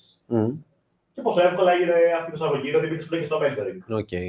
Okay. Μπορείς να τους πεις ίσως τι lifestyle είχες. Λοιπόν, ε, σε, με, σε, μένα ήταν πολύ, σε μένα ήταν πολύ μεγάλη η αλλαγή του προηγούμενου lifestyle με το τωρινό, γιατί στο προηγούμενο lifestyle εγώ δεν έβγαινα. Δηλαδή, ειδικά νύχτα δεν έβγαινα ποτέ, δεν μ' άρεσαν καθόλου τα κλαμπ, τα μπαράκια, γιατί δεν έβρισκα το νόημα. Και δηλαδή, τώρα τα ναι, ναι. και, και τώρα είμαι σε φάση ο, τα, τα κλαβάγια μου που είναι, μου λείψανε. Για πες. Ε, ε, ναι, πριν δεν έβγαινα, γιατί δεν έβρισκα το νόημα να βγω με μια άντρο παρέα να τα πούμε σε ένα μπαρ. Δεν βόλευε. Δηλαδή, άμα ήταν να, να βγούμε να τα πούμε, που το κάναμε, βόλευε περισσότερο μια καφετέρια. Άρα δεν έβγαινα βράδυ. Άρα ούτως ή άλλως όλο το βράδυ έφευγε. Μόνο όταν ήμουνα σε σχέση που μπορεί να πηγαίναμε για κάνα ποτό, για κάτι τέτοιο, κάνα συνδεμά, οτιδήποτε.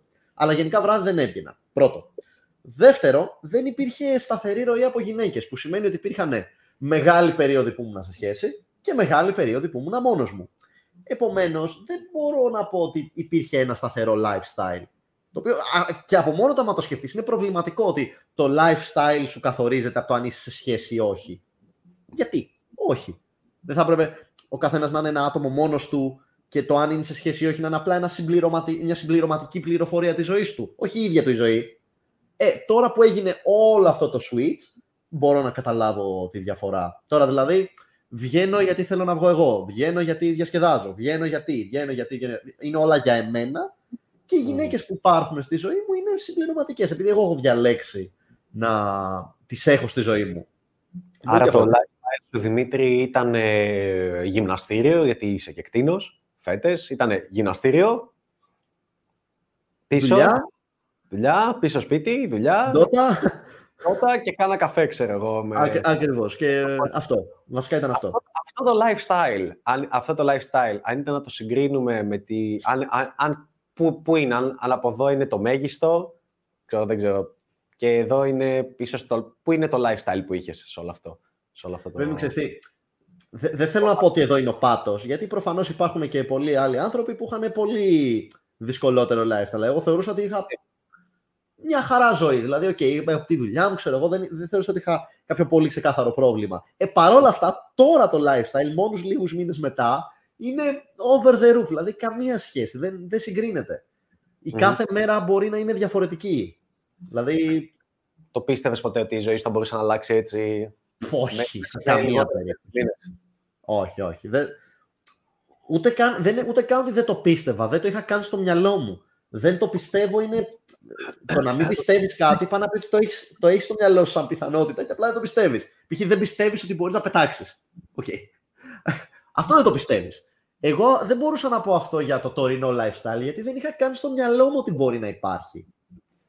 Ναι. Δεν μου φαινόταν δηλαδή. Δεν, δεν το Από περιέργεια πιστεύεις ότι τα χρήματα που επένδυσες στο mentoring, που είναι για το πιο ακριβό μας πρόγραμμα, θα λέγαμε μέχρι στιγμής, κατά πόσο πιστεύεις αξίζουν, πόσες φορές δεν ξέρω αν όχι, θα είναι live. Είναι εξή μαλακία είναι. ναι, εσύ, εννοείται. Δηλαδή δεν, δεν υπάρχει κάποιο ποσό. Ξέρετε, γι' αυτό είναι δύσκολη ερώτηση. Γιατί οποιοδήποτε ποσό και να είχες, θα άξιζε. Mm. Ναι. Εντάξει, βέβαια, α, άμα το είχες στα 3 εκατομμύρια, δεν θα μπορούσα να το είχα δώσει. Ναι. Αλλά λες ότι και στα 10 χιλιάρικα να ήταν, πάλι θα άξιζε αυτό το κομμάτι.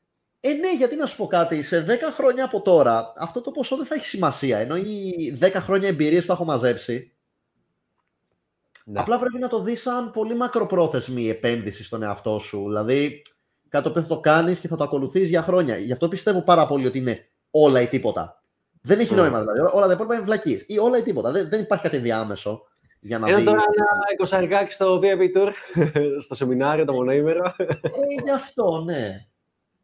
Δηλαδή, ε, ε, δεν ξέρω, ίσως το βλέπω εγώ λίγο κινητικά, αλλά κάποιος ο οποίος θέλει να το πιστέψει, αλλά δεν είναι διατεθειμένος να δώσει αυτό το εικοσαρικάκι, δεν θα έκανε τίποτα ούτως ή άλλως. Ναι, ναι.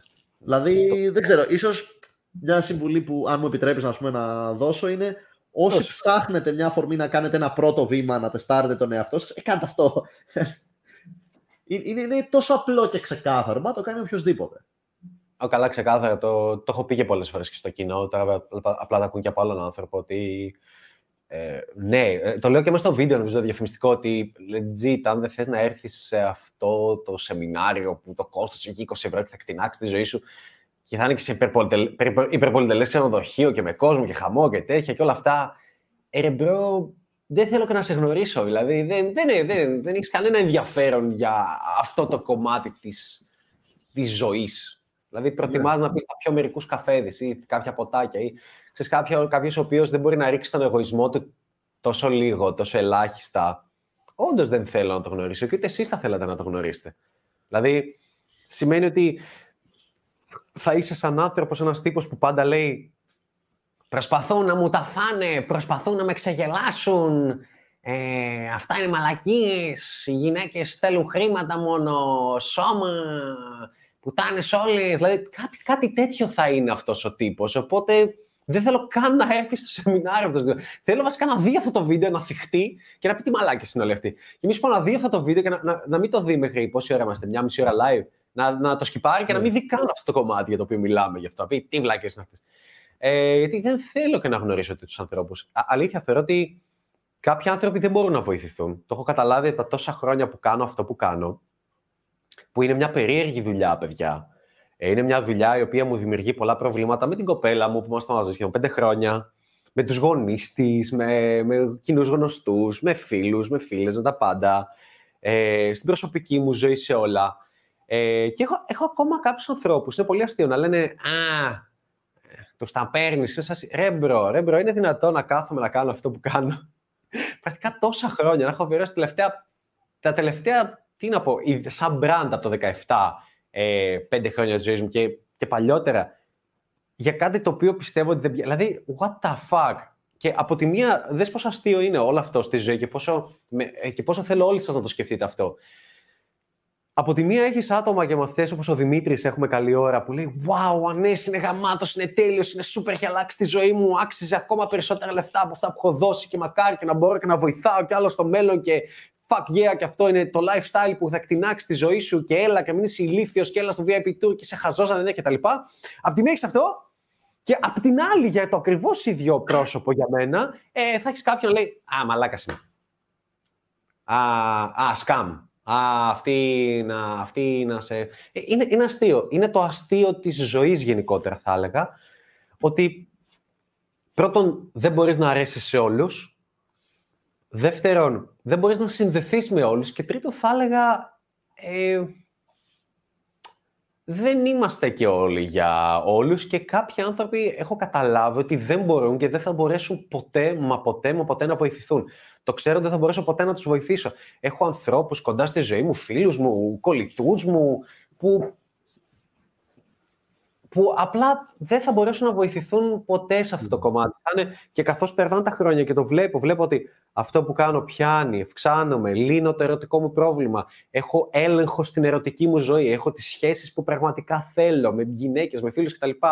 Ε, ξυπνάω ό,τι ώρα θέλω, δουλεύω όποτε θέλω, κάνω τη δουλειά που αγαπάω, ε, δίνω value, αλλάζω ζωές ανθρώπων, αλλάζω τον κόσμο προς το καλύτερο, ώστε κάποιες ζωές, ένα λιθαράκι. Ε, και εγώ το γουστάρω όλο αυτό και, και είμαι σε φάση, να δες το, μπορείς να κάνεις τη δουλειά που αγαπάς, μπορείς να έχεις τις γυναίκες που αγαπάς δίπλα σου, το στυλ σχέσης που αγαπάς, το σώμα μελλοντικά που αγαπάς, κάποια στιγμή θα το φτιάξω και αυτό. Ε, αλλά ε, fuck it, one life. Εγώ αυτό προσπαθώ να, να περάσω. Να αγαπάς τις γυναίκες, να αγαπάς τους ανθρώπους τριγύρω σου, να τις έχεις ελεύθερες να κάνουν ό,τι θέλουν, να μην πιέζεις, να... ότι η ζωή είναι μικρή. Πάμε να την απολαύσουμε, να τη διεκδικήσουμε, να καταφέρουμε πράγματα που γουστάρουμε.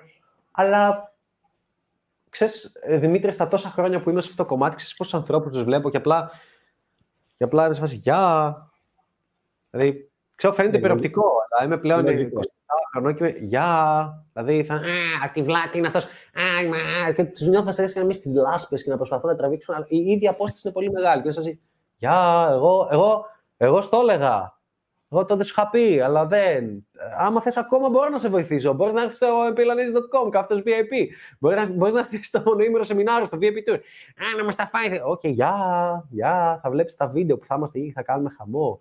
Θα περνάμε τέλεια και άλλοι θα αλλάζουν τη ζωή σου και θα ζουν εμπειρίες και περιπέτειες όπως ο Δημήτρης. Και οι υπόλοιποι απλά θα είναι εκεί, να μιζεριάζουν τη ζωή τους. Και το έχω αποδεχτεί. Μπορεί να με πληγώνει, να με στεναχωρεί, αλλά το έχω αποδεχτεί ότι δεν μπορείς να τους βοηθήσεις όλους. Δεν μπορείς να αλλάξεις τη ζωή όλων, γιατί πολλοί άνθρωποι δεν θέλουν να βοηθηθούν. Δηλαδή, το πιστεύω πολύ ότι όταν ο μαθητής είναι έτοιμος, ο δάσκαλος θα εμφανιστεί. Ε, και σκέψω αν είμαι τώρα 27 και το νιώθω αυτό, πώς θα είναι όταν θα είμαι 37. πόσο τρελή θα είναι η διαφορά. Ε, και ήθελα να σε ρωτήσω σε αυτό. Εσύ πώς το βλέπεις αυτό, μπορείς να συνδεθείς με... που είσαι και είσαι μόλις πέντε μήνες, ξέρω εγώ, είμαστε μαζί, με έντονη συνεργασία. Ε, μπορείς να ναι. Συνδεθείς με παλιούς φίλους, ανθρώπους, έτσι να, να επικοινωνήσεις το ίδιο. Ε, αρχίζει... Α, sorry, σε διέκοψα, νόμιζα τελείωσε την ερώτηση. Αυτή είναι η ερώτηση. Ωραία. Ε, αρχίζω και βλέπω δυσκολία στο να συνεννοηθώ. Ακόμα δεν έχω απομακρυνθεί πάρα πολύ, επειδή ακριβώς είναι πολύ μικρό το διάστημα και δεν, έχει, δεν έχουν προλάβει όλα τα άτομα της ζωής μου να καταλάβουν ακριβώς αυτή την αλλαγή. Δηλαδή, ας πούμε, με άτομα που έχω να μιλήσω τρεις μήνες, δεν ξέρουν τι έχω βιώσει αυτούς τους τρεις μήνες. Οπότε, εντάξει, τους είναι, τους είναι λίγο δύσκολο. Επομένως, όταν τους ξαναβλέπω, υπάρχει πάρα πολύ έντονο.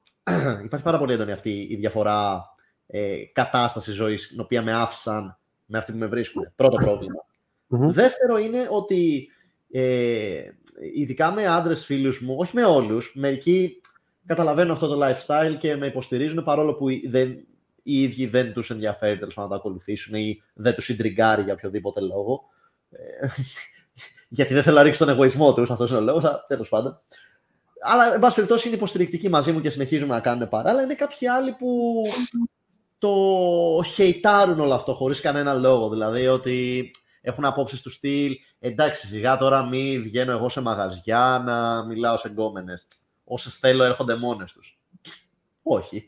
Προφανώς και όχι, αλλά ξέρεις, ο άλλος εκείνη τη στιγμή έτσι θέλει να πλάσει την πραγματικότητα για να μπορεί να την αντέξει για τον ίδιο. Οπότε δυστυχώς δεν μπορώ να συνεχίσω να κάνω παρέα με αυτά τα άτομα όχι από κακία. Δεν γίνεται, είναι αδύνατο. Δεν θα μπορούν να με ακολουθήσουν. Δηλαδή, ο ναι. μοναδικός τρόπος να κάνουμε παρέα είναι να βγαίνουμε για έναν καφέ και να καθόμαστε μόνοι μας και να κοιτιόμαστε. Και αυτό δεν είναι OK για μένα πλέον. Ναι. Δηλαδή, δεν γίνεται. Εγώ, άμα βγω μια βόλτα με κάποιον, θέλω να είναι OK ότι θα φέρω τις τύψεις από το διπλανό τραπέζι και θα σχηματίσουμε μια παρέα και θα μιλάμε. Ή ότι θα δω μια κοπέλα που μου αρέσει και θα πάω και θα της μιλήσω. Θα γίνει κάτι καινούργιο να σε παρακαλάει για να ξαναβγείτε, αν δεν ξέρει αυτό. Λες, μαλάκα, πώς το έκανες; Αυτό ρε γάμο το δεν μπορώ να καταλάβω. Ότι αν εγώ, είχα, αν εγώ με είχα γνωρίσει. Καλά, δεν λέω να είχα γνωρίσει εσένα. Εντελώς άλλο κομμάτι. Αλλά λέω ακόμα και να είχα γνωρίσει κάποιον σαν εμένα τώρα. Που δεν είναι ότι είμαι ε, κάτι τέτοιο, απλά τέλος πάντων ζω αυτή τη ζωή και σίγουρα έχω λύσει το πρόβλημα του να πάω να προσεγγίσω μια κοπέλα. Αν είχα ένα τέτοιο τύπο στον κύκλο μου, θα τον είχα πρίξει από το πρωί ως το βράδυ. Εδώ, έλα, βγούμε, πάμε. Πες μου πώς το κάνεις. Πες μου τι να κάνω. δεν μπορώ να καταλάβω για ποιο λόγο άτομα που ξέρω ότι έχουν προβλήματα με την ερωτική του ζωή δεν το κάνουν. Να μου φαίνεται περίεργο. Ναι, είναι, η απάντηση είναι στα αγγλικά λέγεται familiarity bridge contempt. Ναι, είναι, είναι πρακτικά ότι όσο ξέρεις κάποιον ε, δεν, δεν, τον, ε, δεν του δίνεις και τόσο σημασία, δεν τον σέβεσαι. Μπορεί, ναι. Και μπορεί, μπορεί, μπορεί. Οπότε, υπάρχει πολύ ίγκο και λέει ε, το Δημήτρη ρε, που παίζαμε φάπες, που με ρωτούσε για το τι να κάνει με την πρώην του. Ε, και Μπράβο, πάει κάπως ναι, ναι. Είναι κατανοητό. Ναι. Έχουμε κάποια άλλη απορία στην οποία μπορούμε να πάμε, η οποία πιστεύουμε ότι αξίζει και είναι καλή, δυνατή απορία. Έτσι, με, καλές από απορία μπορώ να κάνω ένα σχόλιο για αυτά που πες πριν, λίγο. Ε, φυσικά. μου φαίνεται, μου φαίνεται για αυτό το κομμάτι που μίλαγες πριν για τους ανθρώπους που δεν θέλουν να βοηθηθούν και ε, το βλέπουν όλο αυτό και χεϊτάρουν.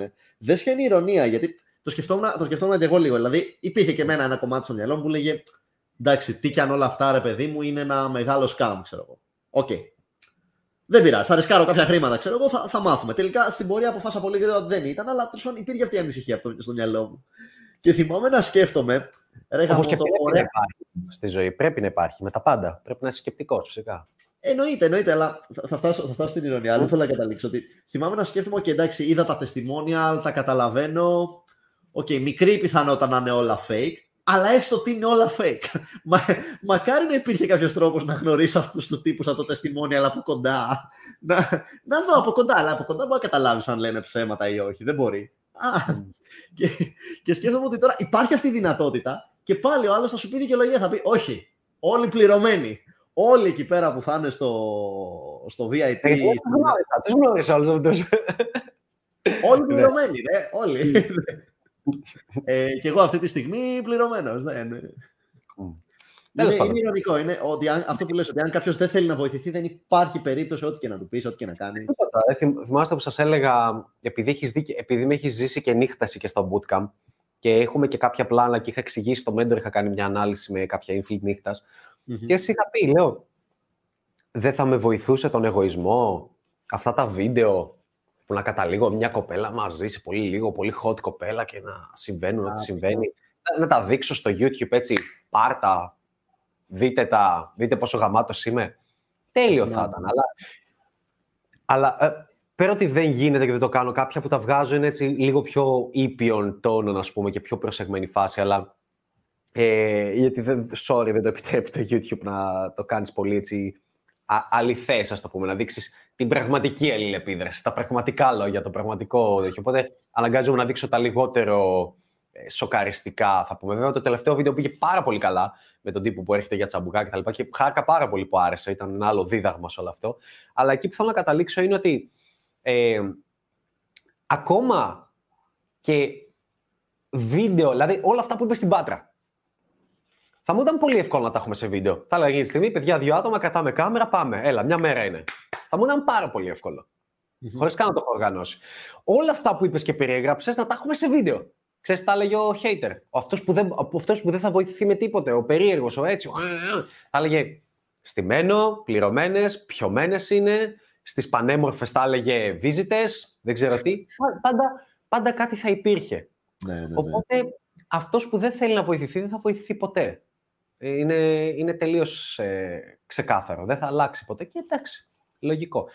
Έχουμε κάποια άλλη ερώτηση; Έτσι, καλή ερώτηση, καλές ερωτήσεις; Ο Νίκος ρωτάει τον Δημήτρη αν κάθε φορά... Κάνε την ερώτηση, πάτα την, πάτα την την Δηλαδή, Δημήτρη, αν κάθε φορά προσεγγίζεις στην αρχή, είχες κάτι έτοιμο ή αν έλεγες κάτι και αυτοσχεδίασε μετά από μόνος σου; Το έτοιμο είναι το σε είδα και μου άρεσε και ήθελα. Η πρώτη ουσιαστικά φράση. Εντάξει, παιδιά, αυτό δεν σημαίνει ότι έχει κάτι έτοιμο. Απλά το ίδιο έτοιμο είναι να πεις γεια. Αν δεν μας ε, απαντήσει ο. Ε, ναι, υπάρχουν έτσι δύο-τρει έτοιμες ατάκες που χρησιμοποιεί ο καθένας με διαφορετικές τέλος πάντων για τον καθένα. Ψιλοαλλάζουν για το πώς ε, ξεκινάς ένα, ε, ένα interaction. Αλλά είναι φυσιολογικό αυτό. Δηλαδή, αν σκεφτείς ότι ας πούμε στην Πάτρα μπορεί ο καθένας μας να μίλησε σε 300, ξέρω εγώ. Εντάξει, όχι 300 όχι, αλλά 100 ο καθένας μας διαφορετικές, 150 σίγουρα, μέσα στο νερό κιόλας. Ε, εντάξει, ε, ακόμα και εκείνη τη στιγμή να τα σκεφτόσουν όπως λες, ε, θα τα επαναλαμβανόντουσαν από ένα σημείο και μετά. Οπότε ουσιαστικά αυτό που κάνεις είναι διαλέγεις μια... Δεν θέλω να πω τη λέξη ατάκα γιατί έχει άλλη χρειά, αλλά τόσο διαλέγεις ένα συνδυασμό λέξεων που να σου φαίνεται φυσικός και να σου βγαίνει έτσι αυθόρμητα και τέτοια. Και ακριβώς επειδή το λες με αυτό το, με αυτό το αυθόρμητο, χαλαρό, chill ύφος, πιάνει. Δεν είναι δηλαδή η μαγική ατάκα που έχει ο καθένας για τον εαυτό του. Είναι απλά το τι έχει βρει ο καθένας ότι δουλεύει για τον ίδιο ε, και μετά από εκεί πέρα το χρησιμοποιεί ξανά και ξανά. Μετά το αλλάζει λίγο για να σπάει τη μονοτονία. Εγώ προσωπικά έχω έτσι δύο-τρεις ας πούμε τρόπους με τους οποίους πηγαίνω και προσεγγίζω κοπέλες και είναι ό,τι βγει εκείνη τη στιγμή. Δηλαδή, πλέον δεν σκέφτομαι, α, σε αυτήν θα πω την ατάκα 3,2 υποπαράγραφος 5, ξέρω. Ε, ό,τι βγει εκείνη τη στιγμή. Αλλά το ό,τι βγει είναι μέσα από μια φαρέτρα, ας πούμε, με ε, πράγματα που έχω χρησιμοποιήσει στο παρελθόν και όλα μαζί είναι η προσωπικότητά μου ουσιαστικά. Συν ένα κομμάτι της προσωπικότητας του Ανέστη που έχουμε, έχουμε αντιγράψει. Αυτό. Καλά, είναι και λογικό, έτσι, είναι η επιρροή σου. Οπότε λογικό να παίρνει πολλά ε, ναι, ιδιαίτερα, ιδιαίτερα, ιδιαίτερα, στην αρχή, εφόσον μαθαίνουμε από τον Ανέστη και τον Νικόλα, είναι λογικό κάποια πράγματα να αντιγράφονται μέχρι να γίνουν αρκετά κτήμα σου και να αναπτύξεις, ξέρω εγώ, το δικό σου, το δικό σου κομμάτι. Ε, αυτό είναι πολύ λογικό. Μπράβο, Συμβαίνει ναι, παντού, ναι. σε οτιδήποτε, σε οτιδήποτε για να μαθαίνεις. Είναι και άλλες ερωτήσεις; Ήθελα να σα πω, Δημήτρη, πιστεύεις ότι έχουν τα λόγια που λες ή ο τρόπος που εκφράζεσαι στις γυναίκες; Είναι ε, δηλαδή στην αρχή πίστευα, στην αρχή πίστευα τα λόγια, αλλά δεν έχει καμία σημασία. Δηλαδή, πλέον πιστεύω ότι μπορεί να πεις οποιαδήποτε μπουρδα θέλεις, οποιαδήποτε, και ε, με το σωστό ύφος, με το σωστό τρόπο να το κάνεις deliver, ε, είναι ακριβώς το ίδιο. Και ειδικά, ειδικά για την αρχή που δεν ξέρει τίποτα η, η κοπέλα για σένα, ακόμη περισσότερο σημασία έχει ο τρόπος με τον οποίο θα επικοινωνήσεις κάτι παρά το τι θα είναι αυτό. Δηλαδή έχει τόσο μεγάλη σημασία αν θα πεις γεια ή χάι. ή αν θα πεις, ξέρω εγώ, ε, γεια σου, τι κάνεις, ή αν δεν θα βάλεις μια λέει. Δεν έχει καμία σημασία. Αυτό είναι κλασικό ε, κομμάτι. Είναι όλοι όταν είναι στην αρχή και είναι αρχάρι αυτό που πιστεύουν, επειδή δεν έχουν ζήσει το πώς φλερτάρεις πραγματικά. Δεν, ε, όσα και, και infield δικά μου να δεις από αυτά που ανεβάζω τα βίντεο πάλι τελευταία, πάλι δεν το κατανοεί ο άλλος. Νομίζει ότι το σημαντικό είναι αυτό που είπες στην αρχή. Δηλαδή, τι είπες στην αρχή. Και δεν μπορούν να καταλάβουν μέχρι να το δουν σε bootcamp από κοντά, live, οτιδήποτε να συμβαίνει, ότι είσαι, είσαι infield video, να έρθεις το hot το άλλος και να τα δεις ξανά το ένα πίσω από το άλλο. Και να δει ότι μπορεί να αρχίσει γεια. Ή απλά να την κοιτάσει να πεις, Ε, ήρθα, τι να κάνουμε. Ε, ε, μπορεί να είναι οτιδήποτε, αλλά η αρχή δεν μετράει καθόλου. Η αρχή μπορεί να είναι απλά γεια. Αλλά δυστυχώς το, το, το γεια με το να δώσεις το χέρι σου, να στο δώσεις, να πεις γεια. Ε, διαφέρει πολύ περισσότερο και δεν είναι τόσο εύκολα κατανοητό από την κάμερα. Αυτό θέλω Όχι, πρέπει να το δεις από κοντά, ναι. Ναι, και πρέπει να το ζήσεις και είναι κάτι το οποίο αλλάζει. Δηλαδή, σαν άντρας, όσο καλύτερος γίνεσαι στο φλερτ, στα κοινωνικά σου skill, τόσο περισσότερη βαρύτητα, βαρύτητα αποκτάς. Και μπορείς να είσαι βαρύτητα, δεν σημαίνει ότι είμαι συνέχεια σοβαρό ύφος και Όχι, αυτό είναι καυστημένο, sorry. Ε, ντρέπεσαι να γελάσεις, ντρέπεσαι να σπάσεις λίγο σαν χαρακτήρας. Βαρύτητα εννοούμε ότι δεν είσαι απλά αυτός που είναι χιχιχι, χιχιχι, χιχι, δείτε με, δείτε με, δείτε με τι κάνω, πώ γαμάτο είμαι. Είσαι λίγο. Ναι, έλα εδώ. Ναι, εντάξει, θα κάνουμε και μαλακίσα. Έλα, εδώ. Ναι, εγώ είμαι. Ε, ε, ε, πα, ε, πάλεψε για μένα. Μη φεύγεις. Ε, πάλεψε για μένα. Και είσαι εκεί, εδώ, κοντά. Αλλά όλο αυτό πρέπει να το δεις. Εντάξει. Είτε σε infill video που θα δείξουμε στο hot seat, σεμινάρια, να έρθεις στο VIP tour, να πατήσεις το link για να αλλάξεις τη ζωή σου κτλ. Λοιπόν, ε, πάμε σε κάποια άλλη ε, ερώτηση που πιστεύω ότι είναι... Πώς ήταν ψυχολογικά πριν το mentoring; Ε, ακριβώς πριν το mentoring ήμουνα χαμένος. Δηλαδή, θυμάμαι το μεγαλύτερο μου πρόβλημα ήταν ότι δεν μπορούσα να δεχτώ ότι θα είναι έτσι η υπόλοιπη ζωή μου. Ότι θα περιμένω δηλαδή ε, την επόμενη από την κοινή παρέα Α, επειδή δεν ξέρω, ίσως στην αρχή θυμίζω ότι λίγο πριν το mentoring είχα χωρίσει με μια κοπέλα που τη γνώρισα από κοινή παρέα. Και οπότε, επειδή ήμουν λίγο χάλια λόγω του χωρισμού εκείνη την περίοδο, σκεφτόμουν παράλληλα ότι, OK, okay, άρα τώρα τι κάνω. Θα περιμένω την επόμενη, αν και όταν έρθει, μέχρι τότε βίντεο μόνο. δεν, θα, mm. δεν θα είμαι καμία. Και όταν έρθει η επόμενη, απλά θα παρακαλάω τον καλό Θεούλη να μην βγει να είναι και αυτή τοξική. Όχι, ρε παιδιά. αυτό είναι καταθλιπτικός τρόπος να ζεις. Δηλαδή, όλο αυτό με βάραινε πάρα πολύ. Θυμάμαι, ε, ήταν η πρώτη φορά, επειδή πιο πριν ήμουνα και σε μια μεγάλη σχέση, όχι αυτή ακριβώς που χώρισα, αλλά η αμέσως προηγούμενη ήταν έξι χρόνια. Δεν είχα ζήσει ποτέ ουσιαστικά στην ενήλικη ζωή μου πολύ καιρό single. Και ήταν η πρώτη φορά που έτσι μου ερχόταν όλο αυτό κατά πάνω μου και έλεγα Wow, πώς λύνεται. Δηλαδή, δεν είναι δυνατόν να μην έχει σκεφτεί κανείς λύση. Και όλο μου φαινόταν χαοτικό. Ε, δηλαδή, ξεκινήσει να πανικός.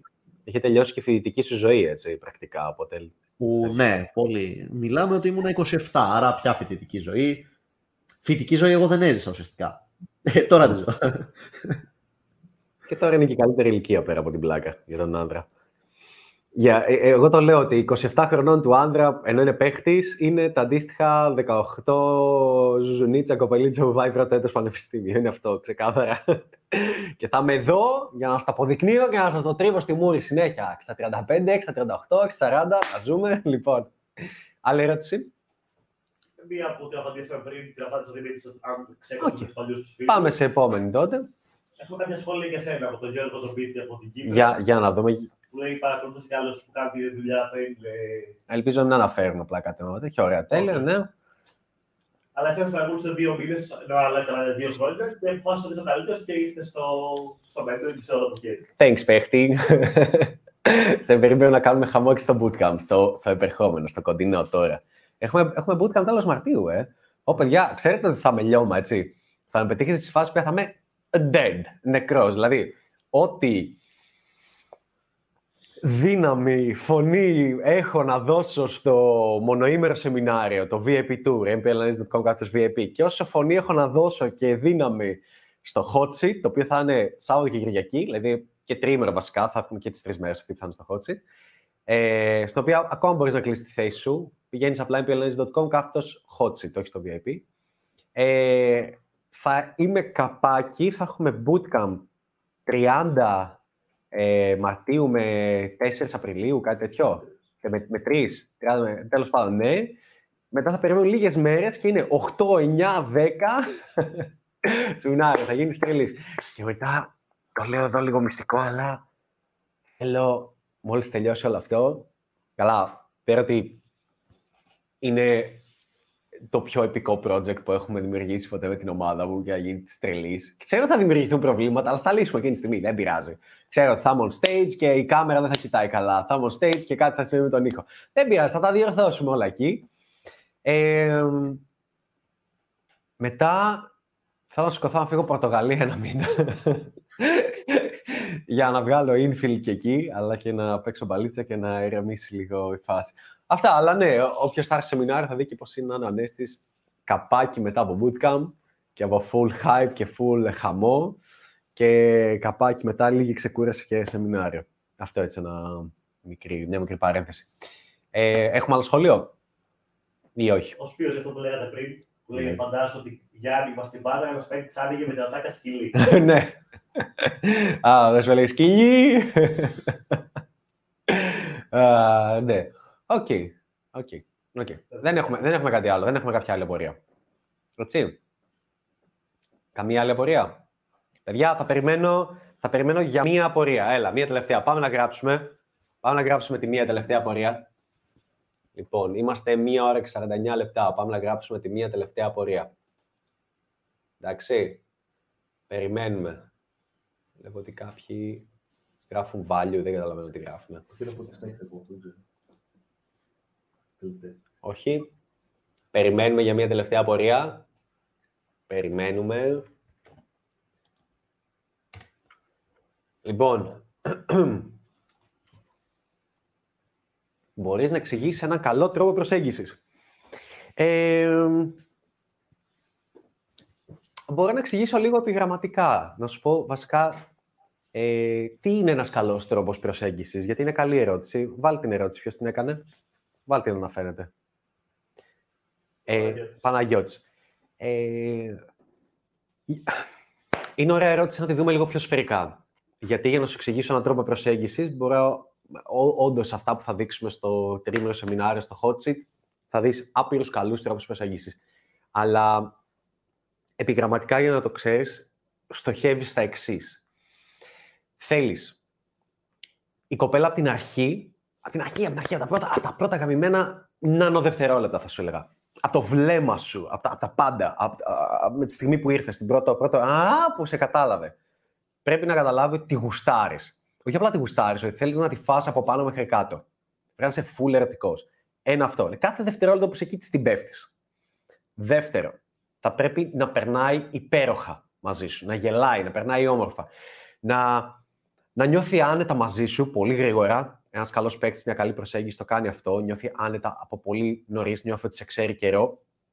Και μετά είναι να πρέπει να διαχειριστείς την κατάσταση, τις φίλες της, το τι συμβαίνει τριγύρω και να νιώθει πρακτικά και άνετα και με αυτό. Και ε, πέμπτο θα έλεγα να είναι να, να θέλει η κοπέλα να σου την πει και λίγο, να θέλει να, να παίξει και λίγο μαζί σου, να θέλει να σε τσιγκλίσει και λίγο, να θέλει να σε ζωρίσει και λίγο. Γιατί αν δεν θέλει και είναι απλά «Α, εσύ τι κάνεις, εσύ τι σπουδάζεις, α, ναι, α, και είναι, και είναι απλά full ευδιάθετη, ευγενική κτλ. Μάλλον έχει γκόμενο. Μάλλον έχει αγόρι και απλά χαίρεται το φλερ και είναι time waster. Όλα αυτά μαζί θα έλεγα ότι ε, δημιουργούν ε, μια, ένα καλό τρόπο προσέγγισης. Αυτό δεν ρώτησε, νομίζω. Έχουμε κάποια άλλη, πιστεύεις ότι αξίζει, όχι; Ναι, ρωτάει ένας πώς ε, ενώ έχει πατερχόνια σχέση, κάνεις όλα αυτά που. Πώς; Ενώ έχεις πατερχόνια σχέση, πώς κάνεις όλα αυτά; Ναι, ε, τα κάνεις όταν δεν πιστεύεις στη μονογαμία. Δεν πιστεύω στη μονογαμία. Sorry. Καθόλου. Πιστεύω στο ότι χτίζει. Ή τουλάχιστον δεν πιστεύω, δεν είναι για μένα, εντάξει. Αυτό σημαίνει. Σίγουρα εκεί έξω υπάρχουν άνθρωποι που είναι ευτυχισμένοι μονογαμικά με τις σχέσεις τους και με όλα με ζήλια και κριτικότητα κτλ. Ε, εγώ δεν είμαι. Δεν είναι για μένα, δεν καθόλου. Το δοκίμασα άπειρα χρόνια στη ζωή μου. Δεν είναι για μένα και επίσης πιστεύω ότι δεν είναι και για πολλούς άλλους ανθρώπους, πολλούς άντρε και κυρίως άνδρες που έχουν μια σπίθα μες στο μυαλό τους και θέλουν να πετυχαίνουν όλο περισσότερα και να βελτιώνονται και γίνονται καλύτεροι και να ζουν τη ζωή, θα λέγαμε.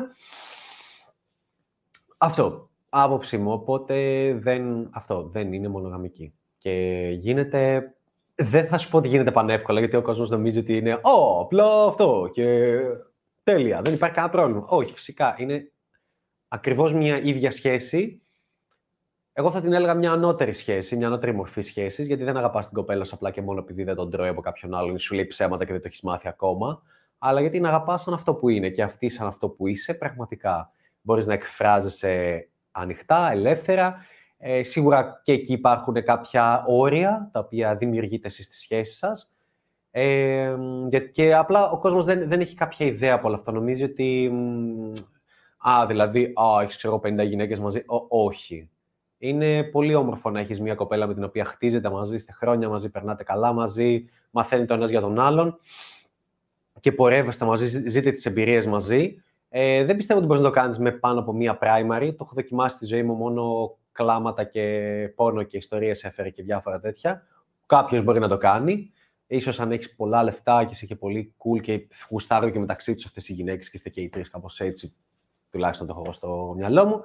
Ε, αλλά other than that, ε, θεωρώ πολύ πετυχημένο πλάνο ζωής να έχεις μια γυναίκα δίπλα σου, οποία να είναι η primary, να είναι η βασίλισσα, θα λέγαμε, αυτή με την οποία πας διακοπές, αυτή με την οποία περνάς τον περισσότερο χρόνο, κάνεις πολύ περισσότερο σεξ εννοείται μαζί της.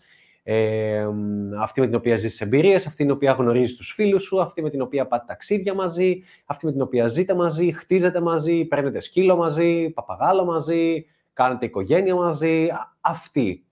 Ε, τώρα κάποιος θέλει να το κάνει με παραπάνω από μία, OK, okay, σε μένα έχει αποτύχει αρκετές φορές.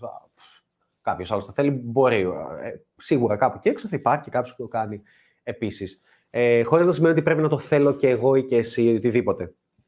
Αλλά αν το θέλεις, φυσικά δοκίμασέ το. Εγώ τουλάχιστον το δοκίμασα, αλλά δεν, για μένα δεν πιάνει. Παρ' όλα αυτά, το ότι στην κοινωνία μας υπάρχει μόνο ένα σενάριο ε, άντρας γνωρίζει γυναίκα και είναι και δυο μονογαμικά. Sorry. Δεν ισχύει, σου λένε ψέματα. Και το κυριότερο είναι ότι με την παλίτσα ειδικά, και αυτό θα ήθελα λίγο και ο Δημήτρης εδώ να πει την άποψή του, ε, η μπαλίτσα σε κάνει για μένα να να μην μπορείς να ξαναεμπιστευτείς γυναίκα ποτέ στη ζωή σου. Mm. Ε, την έννοια της μονογαμικής σχέσης. Γιατί κάθε μακά... Ε, έχεις ακούσει τόσες φορές να λέει άλλη. Α, στην πάτα δεν είμαστε μια θυμάμαι χαρακτηριστικά. Έχει έχω αγόρι, αλλά ετοιμάζομαι να τα χωρίσει τώρα. Αρχή και ήταν πάνω ναι, σου. Ναι, ναι. ξέρω εγώ είναι τόσες πολλές περιπτώσεις που θα κάνεις σεξ με κοπέλες που έχουν αγόρι, που θα φιλήσεις κοπέλες που έχουν αγόρι, που θα γίνει κάτι με κοπέλες που έχουν αγόρι, που θα σου πάρουν μια πίπα και θα έχουν αγόρι, που θα γίνουν όλα πολύ γρήγορα, πολύ γρήγορα γνωριμία, τέτοια κτλ. Που θα είναι ενθουσιασμένες μαζί σου, θα περάσουν υπέροχα μαζί σου, θα σου λένε πόσο, τι, τι ωραία που περνάνε μαζί σου, το αγόρι δεν της έχει φερθεί ποτέ έτσι, και θα σε κοιτάμε κάτι ματάκια που λαμπυρίζουν και μετά θα ξυπνήσουν την επόμενη μέρα και θα λένε Τα αγαπάω τελικά το αγόρι μου. Ε, τόσα πολλά πολλά σε κάνουν να λες guys, δεν θα πει κανείς τίποτα γι' αυτό. Δηλαδή και καλές κοπέλες, αγαθές κοπέλες, κορίτσια της εκκλησίας, τα πάντα, ό,τι μπορείς να σκεφτείς στερεοτυπικά, κάνουν το ίδιο πράγμα. Και λες, κανείς δεν θα πει κάτι γι' αυτό. Τι γίνεται, τι, τι υποκρισία παίζει εδώ πέρα. Και τέλει και που έχω καταλήξει ότι αυτοί που είναι παίχτες και το ζουν, συνεχίζουν να είναι παίχτες και να το ζουν και δεν μιλάνε γι' αυτό, γιατί θα ακούσουν κράξιμο. Οι γυναίκες το, το κάνουν μόκο, γιατί εκμεταλλεύονται να πηδάνε τους αλφα τύπους και να έχουν τον μπέτα σπίτι να τις προσέχει και να παρέχει λεφτά και μια στέγη πάνω το κεφάλι τους. Και είναι αυτό το σενάριο το οποίο παίζει και είναι πολύ ζουζουνιστό. Δηλαδή, κλείνουν τα μάτια οι beta males και λένε όχι αυτό δεν συμβαίνει, δικιά μου δεν το κάνει. Ε, και η κοπέλα έχει άπειρες εμπειρίες και κάνει διάφορα άλλα πράγματα και δεν το χάνει. Έχει και τα δύο, έχει τον Α και τον ε, όποτε τους χρειάζεται. Αυτό. Αλλά κανείς δεν θα πει. Αν, αν έβγαινα στη Μενεγάκη και με ρωτούσαν για κάτι τέτοιο, θα έλεγα. Ε, τι λέτε, εννοείται. Ε, δεν δε θα, δε θα έλεγα ότι έχω σχέση. Θα έλεγα ότι ακόμα δεν έχω βρει την κατάλληλη. ε, Προφανώς και θα, θα το ξέρει η κοπέλα μου, θα πρέπει να πω αυτή την παπαριά, γιατί. Ε, ε, όχι απλά νιώθω ότι, νιώθω ότι έχω βρει 100.000 φορές περισσότερο την κατάλληλη από όσο κατάλληλη θα μπορούσε να θεωρηθεί οποιαδήποτε μονογαμική σχέση που είχα ή παλιότερη θα μπορούσα να έχω. Α, γιατί έχει τεσταριστεί πολύ περισσότερο και έχει περάσει από περισσότερα πράγματα. Αλλά αν ήμουν σε μια mainstream εκπομπή στη Μενεγάκη, θα έλεγα ούτε καν. Εγώ, εγώ πιστεύω πάρα πολύ στο γάμο και στην έννοια της μονογαμίας και Ε, είναι απλά ότι δεν έχω βρει την κατάλληλη, αυτό είναι. Θα μου λέγανε Ναι, αλήθεια, το πιστεύεις. μπράβο. Αυτό θα ήταν. Ε, και έτσι γίνει. Δηλαδή, όταν γυρνάνε και ρωτάνε, ξέρω, στο σπαλιάρα, γιατί δεν έχεις παντρευτεί ακόμα, τι να τους πει την αλήθεια. Να τους πει ότι γίνεται ένα όργιο σπίτι στη ζωή του από γκόμενες χαμός που τάνουν και έχει κοπέλες, αλλά ε, όχι μόνο. Ε, φάτε τον! Τι είναι αυτά, πώς τολμάει και τα λέει. Τι γίνεται. Εδώ, εδώ βγαίνουν, βγαίνει η Τούνη και λέει ότι της αρέσουν και οι γυναίκες και ότι έχει κάνει και τρίο στη ζωή της και πέφτουν να τη φάνε, ας πούμε, oh, την πουτάνα και τέτοια. φάση. What the fuck. Είναι με ένα τύπο cool, ο οποίος είναι OK να του στέλνουν κάθε μέρα ένα βίντεο που πηδάνε την κοπέλα του και είναι cool με αυτό και τα αντιμετωπίζει. Τι πιστεύεις; Oh God!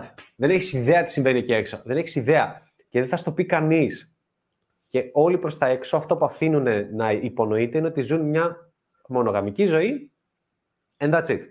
Για να μην ασχολείται κανείς άλλος μαζί τους. Αλλά δεν ισχύει καθόλου.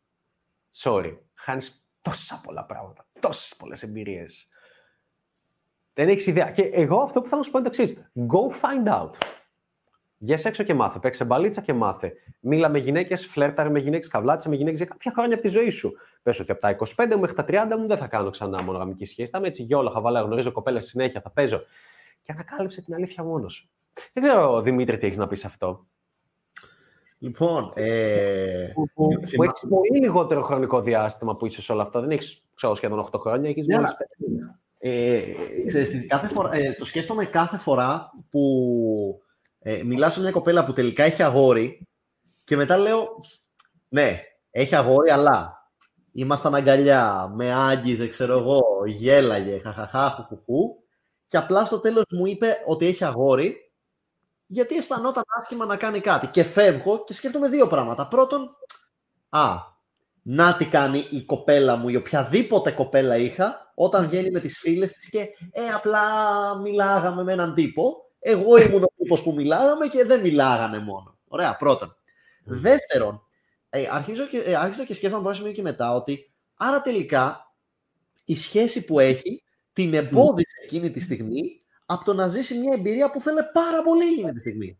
Δηλαδή την εμπόδισε, την έκανε να αισθάνεται άσχημα. Άρα, τελικά τι, τι περίεργη συμφωνία είναι αυτή. Να είσαι στα 18-19 σου και ουσιαστικά συμφωνείς με έναν άλλον άνθρωπο ότι δεν θα ζήσεις παραπάνω εμπειρίες.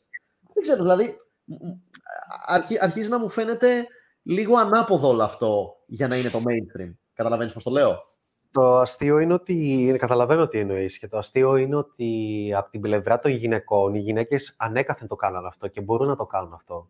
Οι ωραίες γυναίκες, ειδικά. Ε, καλά, όχι, βασικά μια ομορφιά και έξι και πάνω οι άλλοι. Μπορεί να το κάνει αυτό. Γιατί ε, και, και, και το έκανε ήδη.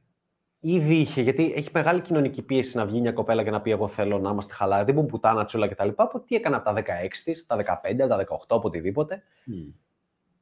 Είχε το Θανάση, τη σταθερή της σχέση, να τη λένε όλοι την καλό κορίτσι που είναι και όταν έβγαινε με τις φίλες, ήθελε καμιά φορά να, να ξεδώσει και ξέδει. Είχε μέσα στη χρονιά και κάποιους γκόμενους που τους πηδούσε που και που και ήταν αυτό και τέλος. Ή μια φορά ε, και αυτό το έχουν οι γυναίκες. Έχουν αυτή τη δυνατότητα γιατί τους έρχονται. Αν είσαι άνδρας, δεν την έχεις. Δηλαδή, απλά λες: Ω, εγώ περιμένω και είμαι σοβαρός και πάμε τους φίλους για μια μπύρα. Δεν τις έχεις αυτές τις ευκαιρίες. Mm. Μια κοπέλα τις έχει. Full. Από cool άντρε. Πολύ πιο cool από σένα. Γαμάτου κτλ. Τι πιστεύεις ότι θα κάνει, δεν θα τη ζήσει. Φυσικά και θα τη ζήσει και καλά κάνει και τη ζει. Πόσες κοπέλες είναι 19-20 χρόνια. Γνωρίζω κοπελίτσες μοντελάκια, super κούκλες κτλ. Περνάμε ωραία, πανέξυπνες, δραστήριες, είναι ξέρω 22 χρονών και μου λένε εντάξει, δεν είσαι και ο πιο μεγάλος που έχω πάει. Εντάξει, δεν είσαι και τόσο μεγάλος. 27 έχω πάει και με 35, έχω πάει και με 38. Έχω πάει και με 45, θυμάμαι μου λέει ο τελευταία κοπέλα. Να σε φάσει, μαλάκα, αυτός ο cool 45 θέλω να είμαι. Γιατί αυτός, ο cool 45 είχε τη δυνατότητα να έχει ένα σφαιράκι σφαιράκι που θα μπορούσε να είναι μοντέλο περιοδικού και είναι 45. Αυτός 45 θέλω να είμαι. Που θα έχει και αυτή τη δυνατότητα να ζήσει τη ζωή του σε αυτό το κομμάτι. Γιατί τι πάει να πει, ναι. εγώ. Δηλαδή, αυτή είναι 22, αυτή είναι 20, αυτή είναι 19 και έχει τη δυνατότητα να γεύεται τη ζωή και να ζει και να πηδάει και να βγάζει γούστα και με το 45 το γκουλ, το γκουλ 45 35 30 ό,τι θέλει γενικά. Εγώ γιατί να μην την έχω αυτή τη δυνατότητα; Τι είναι αυτό το στυλ; Οπότε έτσι έχω κάνει το στυλ ζωής μου, το lifestyle μου. Ειλικρινά το πιστεύω ότι εγώ έχω κάνει την εξής σκέψη χρόνια πριν, πρωτού δω τι πιάνει, πρωτού το δοκιμάσω με αρκετές γυναίκες να δω. Δηλαδή πλέον, αν μου πει κάποιος, Α, θα μπορώ. Ναι, προφανώς.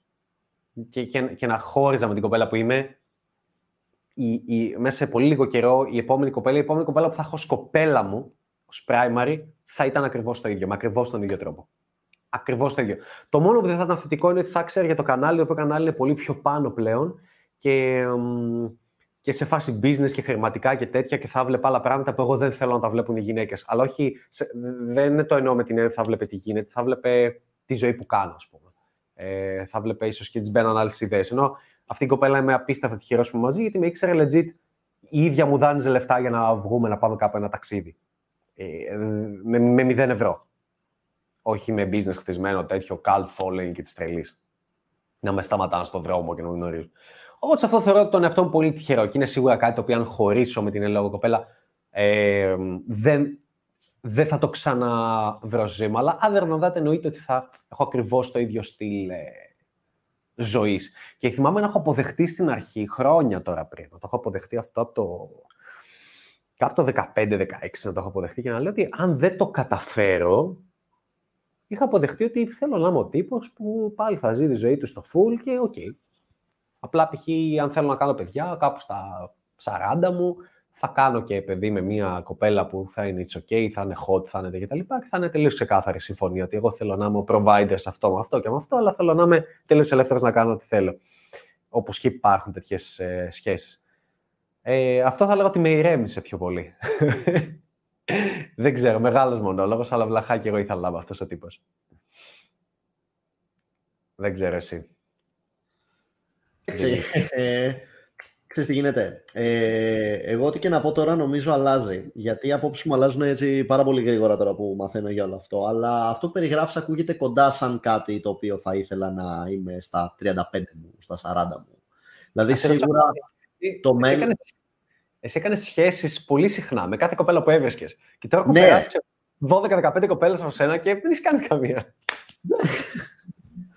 όχι, μόνο με μία τώρα έτσι βγαίνουμε πιο σταθερά, αλλά όχι, δεν είναι σχέση. Ενώ πιο πριν, ακριβώς όπως το είπες, σχεδόν με κάθε μία που έβλεκα, με ελάχιστες εξαιρέσεις, καταλήγαμε σε σχέση, ναι. Τώρα γιατί ε, θα πει κάποιος κακόβουλος, μήπως δεν είναι τόσο ωραίες γι' αυτό. ναι, γι' αυτό. Αυτό είναι. το βρήκαμε. Ωπ, να τη λύση. Ε, δεν είναι αυτό. Απλά πλέον υπάρχουν πολύ πιο ισχυρά κριτήρια και προποθέσει για να γίνει. Όχι μόνο από τη δική μου πλευρά, και από τη δική της. Δηλαδή, ακόμα και αυτός ο περιορισμός που βάζω, που λέω ότι, ωραία, ξέρεις τι, η επόμενη σχέση που θα είμαι, θέλω να είναι σαν αυτό που περιέγραφε τόση ώρα ο Ανέστης και να είναι πολυγαμική. Γιατί ε, η μονογαμία και οι ζήλια και όλα αυτά φαίνονται λίγο αστεία πλέον. Ε, όλο αυτό μέχρι να μάθω να το περνάω λιγάκι πιο καλυμπραρισμένα, μέχρι να βρω την ναι. κατάλληλη κοπέλα που να μου αρέσει αρκετά ώστε να μπω σε αυτή τη διαδικασία. Που και η ίδια να θέλει να μπει σε κάτι τέτοιο, εντάξει. Παίρνει χρόνο. Εννοείται και είναι και καλό, αλλά δεν έγινε και κάτι να αργήσει περισσότερο. Ε, has to be a woman worth keeping. Ε, λοιπόν, εγώ για να το λήξουμε λίγο εδώ κάπως για να πάμε και να μαγειρέψουμε κιόλας και να φάμε γιατί γίνεται έτσι τρέλη. Ξεκινήσαμε ένα μικρό live, αλλά επειδή μας άρεσε πολύ και μας άρεσε και η αλληλεπίδρασή σας, έχουμε φτάσει στις πόσες δύο ώρες. Λέει, εκεί, τι λέει εκεί; Παναγιά μου και Χριστέ μου τόσες πολλές ώρες. Δύο ώρες με εδώ. δύο ώρες, ναι. Ε, εγώ αυτό που θέλω να πω κλείνοντας είναι ότι κοίταξε, παίχτη, και όποιος παίχτης κι αν είσαι που βλέπεις, ή ενδυνάμει παίχτης, όπως τα λέγαμε, ε, που βλέπεις αυτή τη στιγμή αυτό το βίντεο. Τα πράγματα είναι απλά. Εάν αυτή τη στιγμή βρίσκεσαι σε μια κατάσταση ζωής που δεν είσαι ικανοποιημένος ή ευτυχισμένος, θα λέγαμε, με την ερωτική σου ζωή, με την κοινωνική σου ζωή και κυρίως το ερωτικό κομμάτι γύρω από αυτό, Εάν κάθε μέρα που περνάει δεν νιώθεις τι άλλο, τι άλλο θα ζήσω, τι άλλο, τι άλλο, δεν νιώθεις όρεξη για ζωή, εάν όταν βγαίνεις έξω το βράδυ ή δεν βγαίνεις έξω το βράδυ, ακόμα χειρότερα, ή όταν βγαίνεις έξω στο δρόμο και περπατάς και περνάνε κοπέλες που σου αρέσουν και κάτι μέσα σου σε τρώει και λες «Fuck, θα ήθελα να μπορώ να τις γνωρίσω, να βγούμε, να έχουμε μια εμπειρία μαζί, να κάνουμε σεξ μαζί» και δεν μπορείς να το κάνεις όλο αυτό και δεν το βιώνεις, δεν θέλω να σου πω ότι έχεις πρόβλημα, γιατί ακούγεται βαρύ, αλλά θέλω να σου πω ότι είναι κάτι το οποίο βαράει καμπανάκι και πρέπει να λυθεί. Πρέπει να λυθεί. Πρέπει να είσαι ο άντρας ο οποίος μπορεί να διεκδικήσει τη ζωή του. Πρέπει να είσαι ο άντρας. Είναι, είναι απίστευτα σημαντικό για τους άντρες. Απίστευτα σημαντικό. Οι γυναίκες δεν θα το καταλάβουν ποτέ. Γιατί απλά πιάνει η τεχνική. Είμαι όμορφη, περιμένω και έρχονται. Για τους άντρες δεν πιάνει. Πρέπει να διεκδικήσεις τη ζωή σου. Πρέπει να πας εκεί. Πρέπει να, να μιλήσεις σωστά, να ξέρεις να φλερτάρεις σωστά, να, να, να έχεις εξασκήσει αυτήν την ικανότητα, να είσαι άντρος, να είσαι cool, να έχεις αυθονία με τη ζωή. Και αν το σκεφτείς καλά-καλά, οτιδήποτε αρέσει στις γυναίκες και το βρίσκουν ελκυστικό στους άντρε είναι και μία ένδειξη ότι αυτός ο άντρα έχει αυθονία από γυναίκες, έχει και άλλες επιλογές. Κάτσε και σκέψτε. Εάν θέλεις λοιπόν να γίνεις αυτός ο άντρα, εάν θέλεις να βελτιωθείς, αν θέλεις και είναι δύσκολο να το ξεκινήσεις, δεν το έχεις καταφέρει, αν βασικά δεν θα ήσουν εδώ αν το έχεις καταφέρει, τότε χρειάζονται δύο-τρία πράγματα για να κάνεις την αρχή. Ένα, να το πιστέψεις, να το δεις σε άλλους, να το δεις να συμβαίνει, να του δεις από κοντά, να δεις τη διαφορά. Δύο, χρειάζεσαι φίλους, ανθρώπους, άντρε, wings που βρίσκονται είτε πιο πάνω από σένα, είτε στα ίδια με σένα, είτε λίγο πιο κάτω, αλλά θέλουν να πετύχουν τον ίδιο στόχο. Και τρίτον, χρειάζεται καθοδήγηση. Καθοδήγηση από κάποιον ο οποίος βρίσκεται ήδη εκεί όπου εσύ θέλεις να φτάσεις. Και λυπάμαι, αυτή η καθοδήγηση μπορεί να δοθεί από εμένα, γιατί κάνω αυτό το πράγμα σχεδόν καθημερινά τα τελευταία, τα τελευταία σχεδόν 8 χρόνια της ζωής μου και δεν μπορεί να στη δώσει κάποιος ψυχολόγος. Που τόσοι πολλοί για όλο αυτό το θέμα, για τα ερωτικά, πηγαίνετε σε ένα ψυχολόγο. Και λέει, «Ε, τι να κάνω, ε, πήγαινε σε τάγκο μπαρ ή πήγαινε τι βλακίες λένε συνήθως μου έχουν πει μαθητές. Ε, sorry. Sorry. Η λύση δεν βρίσκεται εκεί. Η λύση βρίσκεται στο να ξεκινήσεις να παίζεις μπάλιτσα, να φλερτάρεις και να, να λάβεις συμβουλές από, από άνδρες και από κάποιον και από κάποιους που βρίσκονται ήδη εκεί όπου εσύ θέλεις να φτάσεις. Αυτό είναι το οποίο θα σε βοηθήσει αποτελεσματικά. Και αυτό, αυτή τη δυνατότητα δίνουμε με το VIP Tour, με το σεμινάριο, το μονοήμερο σεμινάριο, το οποίο θα γίνει την Παρασκευή, 8 Απριλίου. Το βρίσκεις σε αυτό εδώ το link το οποίο υπάρχει πάνω mplanes.com κάθετος VIP, πηγαίνεις σε αυτό το link, πατάς το βρίσκεις στην περιγραφή του βίντεο, νομίζω αν θυμάμαι καλά το έχω βάλει, πατάς το κουμπάκι, κλείνεις τη θέση σου, ε, είναι ένα σεμινάριο, θα κρατήσεις πάνω από 5 ώρες, θα χαμός κόσμος, θα γνωρίσει εμένα προσωπικά, την ομάδα μου, άλλους wings, θα υπάρχει εκτενές Q&A, ερωτήσεις, ασκήσεις θα κάνουμε, είναι κάτι extra bonus, το οποίο θα βάλουμε την ομάδα μου, θα κάνουμε ασκήσεις που θα βελτιώσουν live τι κοινωνικές σου δεξιότητες. Θα, θα πεις απίστευτο γέλιο, θα είναι απίστευτα τέλεια, θα είναι απίστευτα γαμάτα. Και όλο αυτό θα είναι ένα μεγάλο πάρτι το οποίο θα γίνει ξέρω, με, με, με, ένα συμβολικό ποσό 20 ευρώ. Δηλαδή, δηλαδή αν δεν έρθεις και προτιμάς να πιεις μερικούς καφές και ένα ποτό, ε, άστο. Δεν είσαι σοβαρός με αυτό καθόλου, δεν ασχολείσαι. Αλλά αν θες να μάθεις, να δεις τι παίζει, να δεις τι συμβαίνει εδώ πέρα, Πάμε, πάμε να μάθουμε, πάμε να παίξουμε μπάλες, πάμε να δούμε τι είναι όλο αυτό. Θες να το τεστάρεις, να το γευτείς, να δεις τι παίζει και να γνωρίσει και άλλους ανθρώπους δίπλα σου, τότε αυτή είναι η λύση. Αυτό είναι ακριβώς αυτό που θα ήθελα να έχω πριν 8 χρόνια όταν ξεκίνησα τα πρώτα βήματά μου στην παλίτσα. Θα παρακαλούσα και, και θα εκλυπαρούσα βασικά να υπάρχει κάτι τέτοιο. Θα έχει εκτοξεύσει τη ζωή μου εκθετικά. Ε, δεν έχω να πω κάτι άλλο. Θα τα πούμε στο σεμινάριο, θα τα πούμε στο μονοήμερο σεμινάριο, στο VIP Tour. Πιστεύω ότι θα σε δω εκεί. Αλλιώς πάτα το link, κλείσει τη θέση σου, λάβε δράση και θα τα δεις όλα από κοντά. Και στο κάτω-κάτω είναι ένα μικρό ρίσκο το οποίο μπορείς να πάρεις για να δεις τι παίζει με τον Ανέστη, τι είναι Ανέστη, τι κάνουν εδώ πέρα, τι συμβαίνει, για να καταλάβεις ακριβώς τι συμβαίνει και τι κάνουμε και να το δεις, να το γνωρίσεις από κοντά. Και νομίζω μπορούμε να κάνουμε και ένα share screen προσεκτικά. Share screen και πατανέ εκεί και share sound που λέει κάτω. Και εδώ σε επέλεξε εκείνο, τέλεια. Και να μπούμε λίγο και στο page του VIP Tour και να πατήσουμε από δεξιά το γαμάτο βίντεο που μου αρέσει πάρα, μα πάρα πολύ. Θα πρέπει να κάνεις mute εμένα μόλις το πατήσεις και πάμε.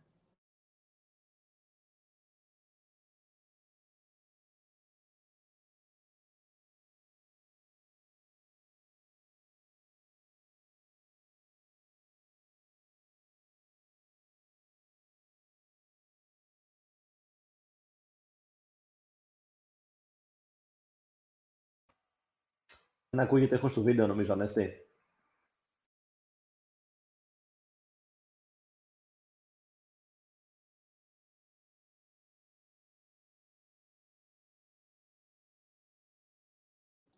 Γράψτε λίγο, ακούγεται ο ήχος. Δεν ακούμε.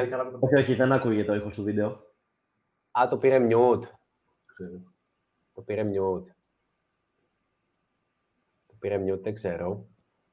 Ε, αυτά είναι τα θέματα που συμβαίνουν. Θα πας να παίξεις γαμάτσι, να πεις ναι, πάρ' το. Έλα, κάτι στο Τώρα ακούγεται. Τώρα ακουγόταν, ναι. Δεν βλέπεις. Ναι, αλλά δεν έκανε...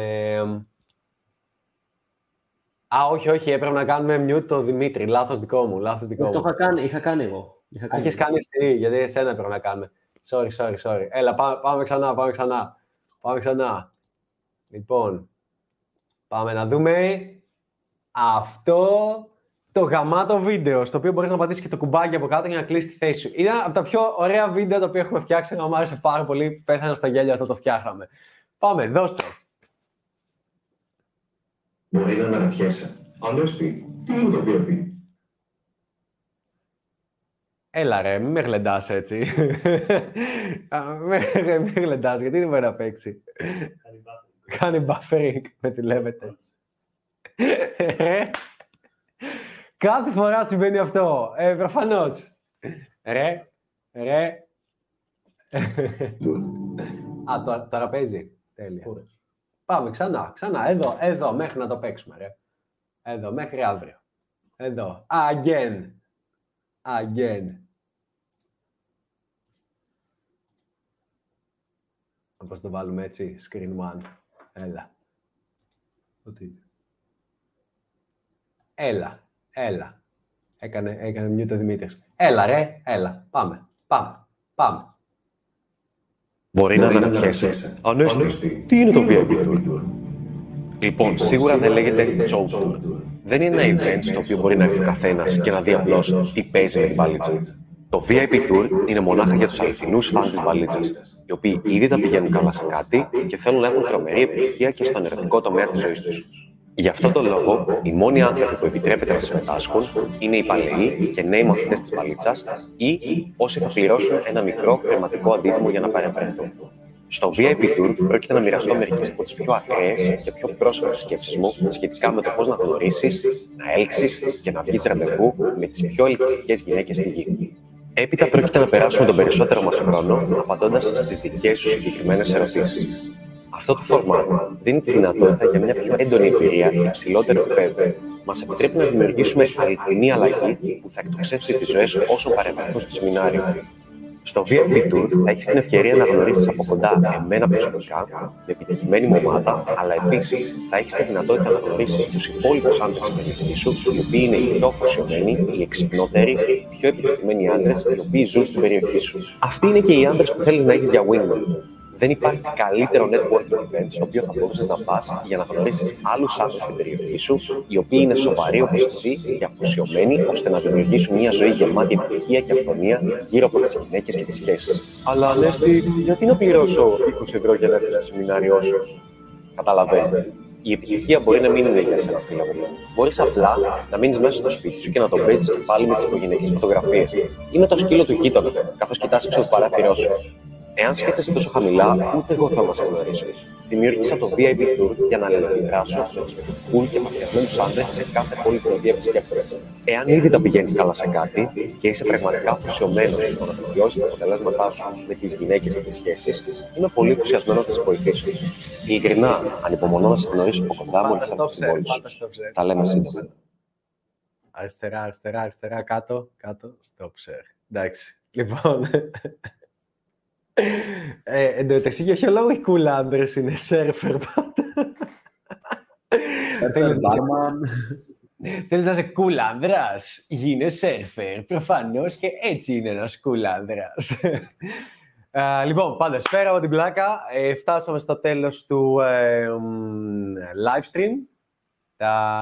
να σας χαιρετήσουμε, και έτσι και μαζί με τον Δημήτρη, και να πούμε πάντα το link εδώ μπες στο VIP Tour, κλείσε τη θέση σου, έλα, γνώρισε μας από κοντά, Ένα να γίνει όλη αυτή η φασάρα, έτσι να κάνουμε χαμό, να κάνουμε τζέρτζελο, που θα έλεγε ο Σπίτιος Φλόρος, να κάνουμε χαμό. Πατάς το link εδώ πέρα, πάτα το εδώ.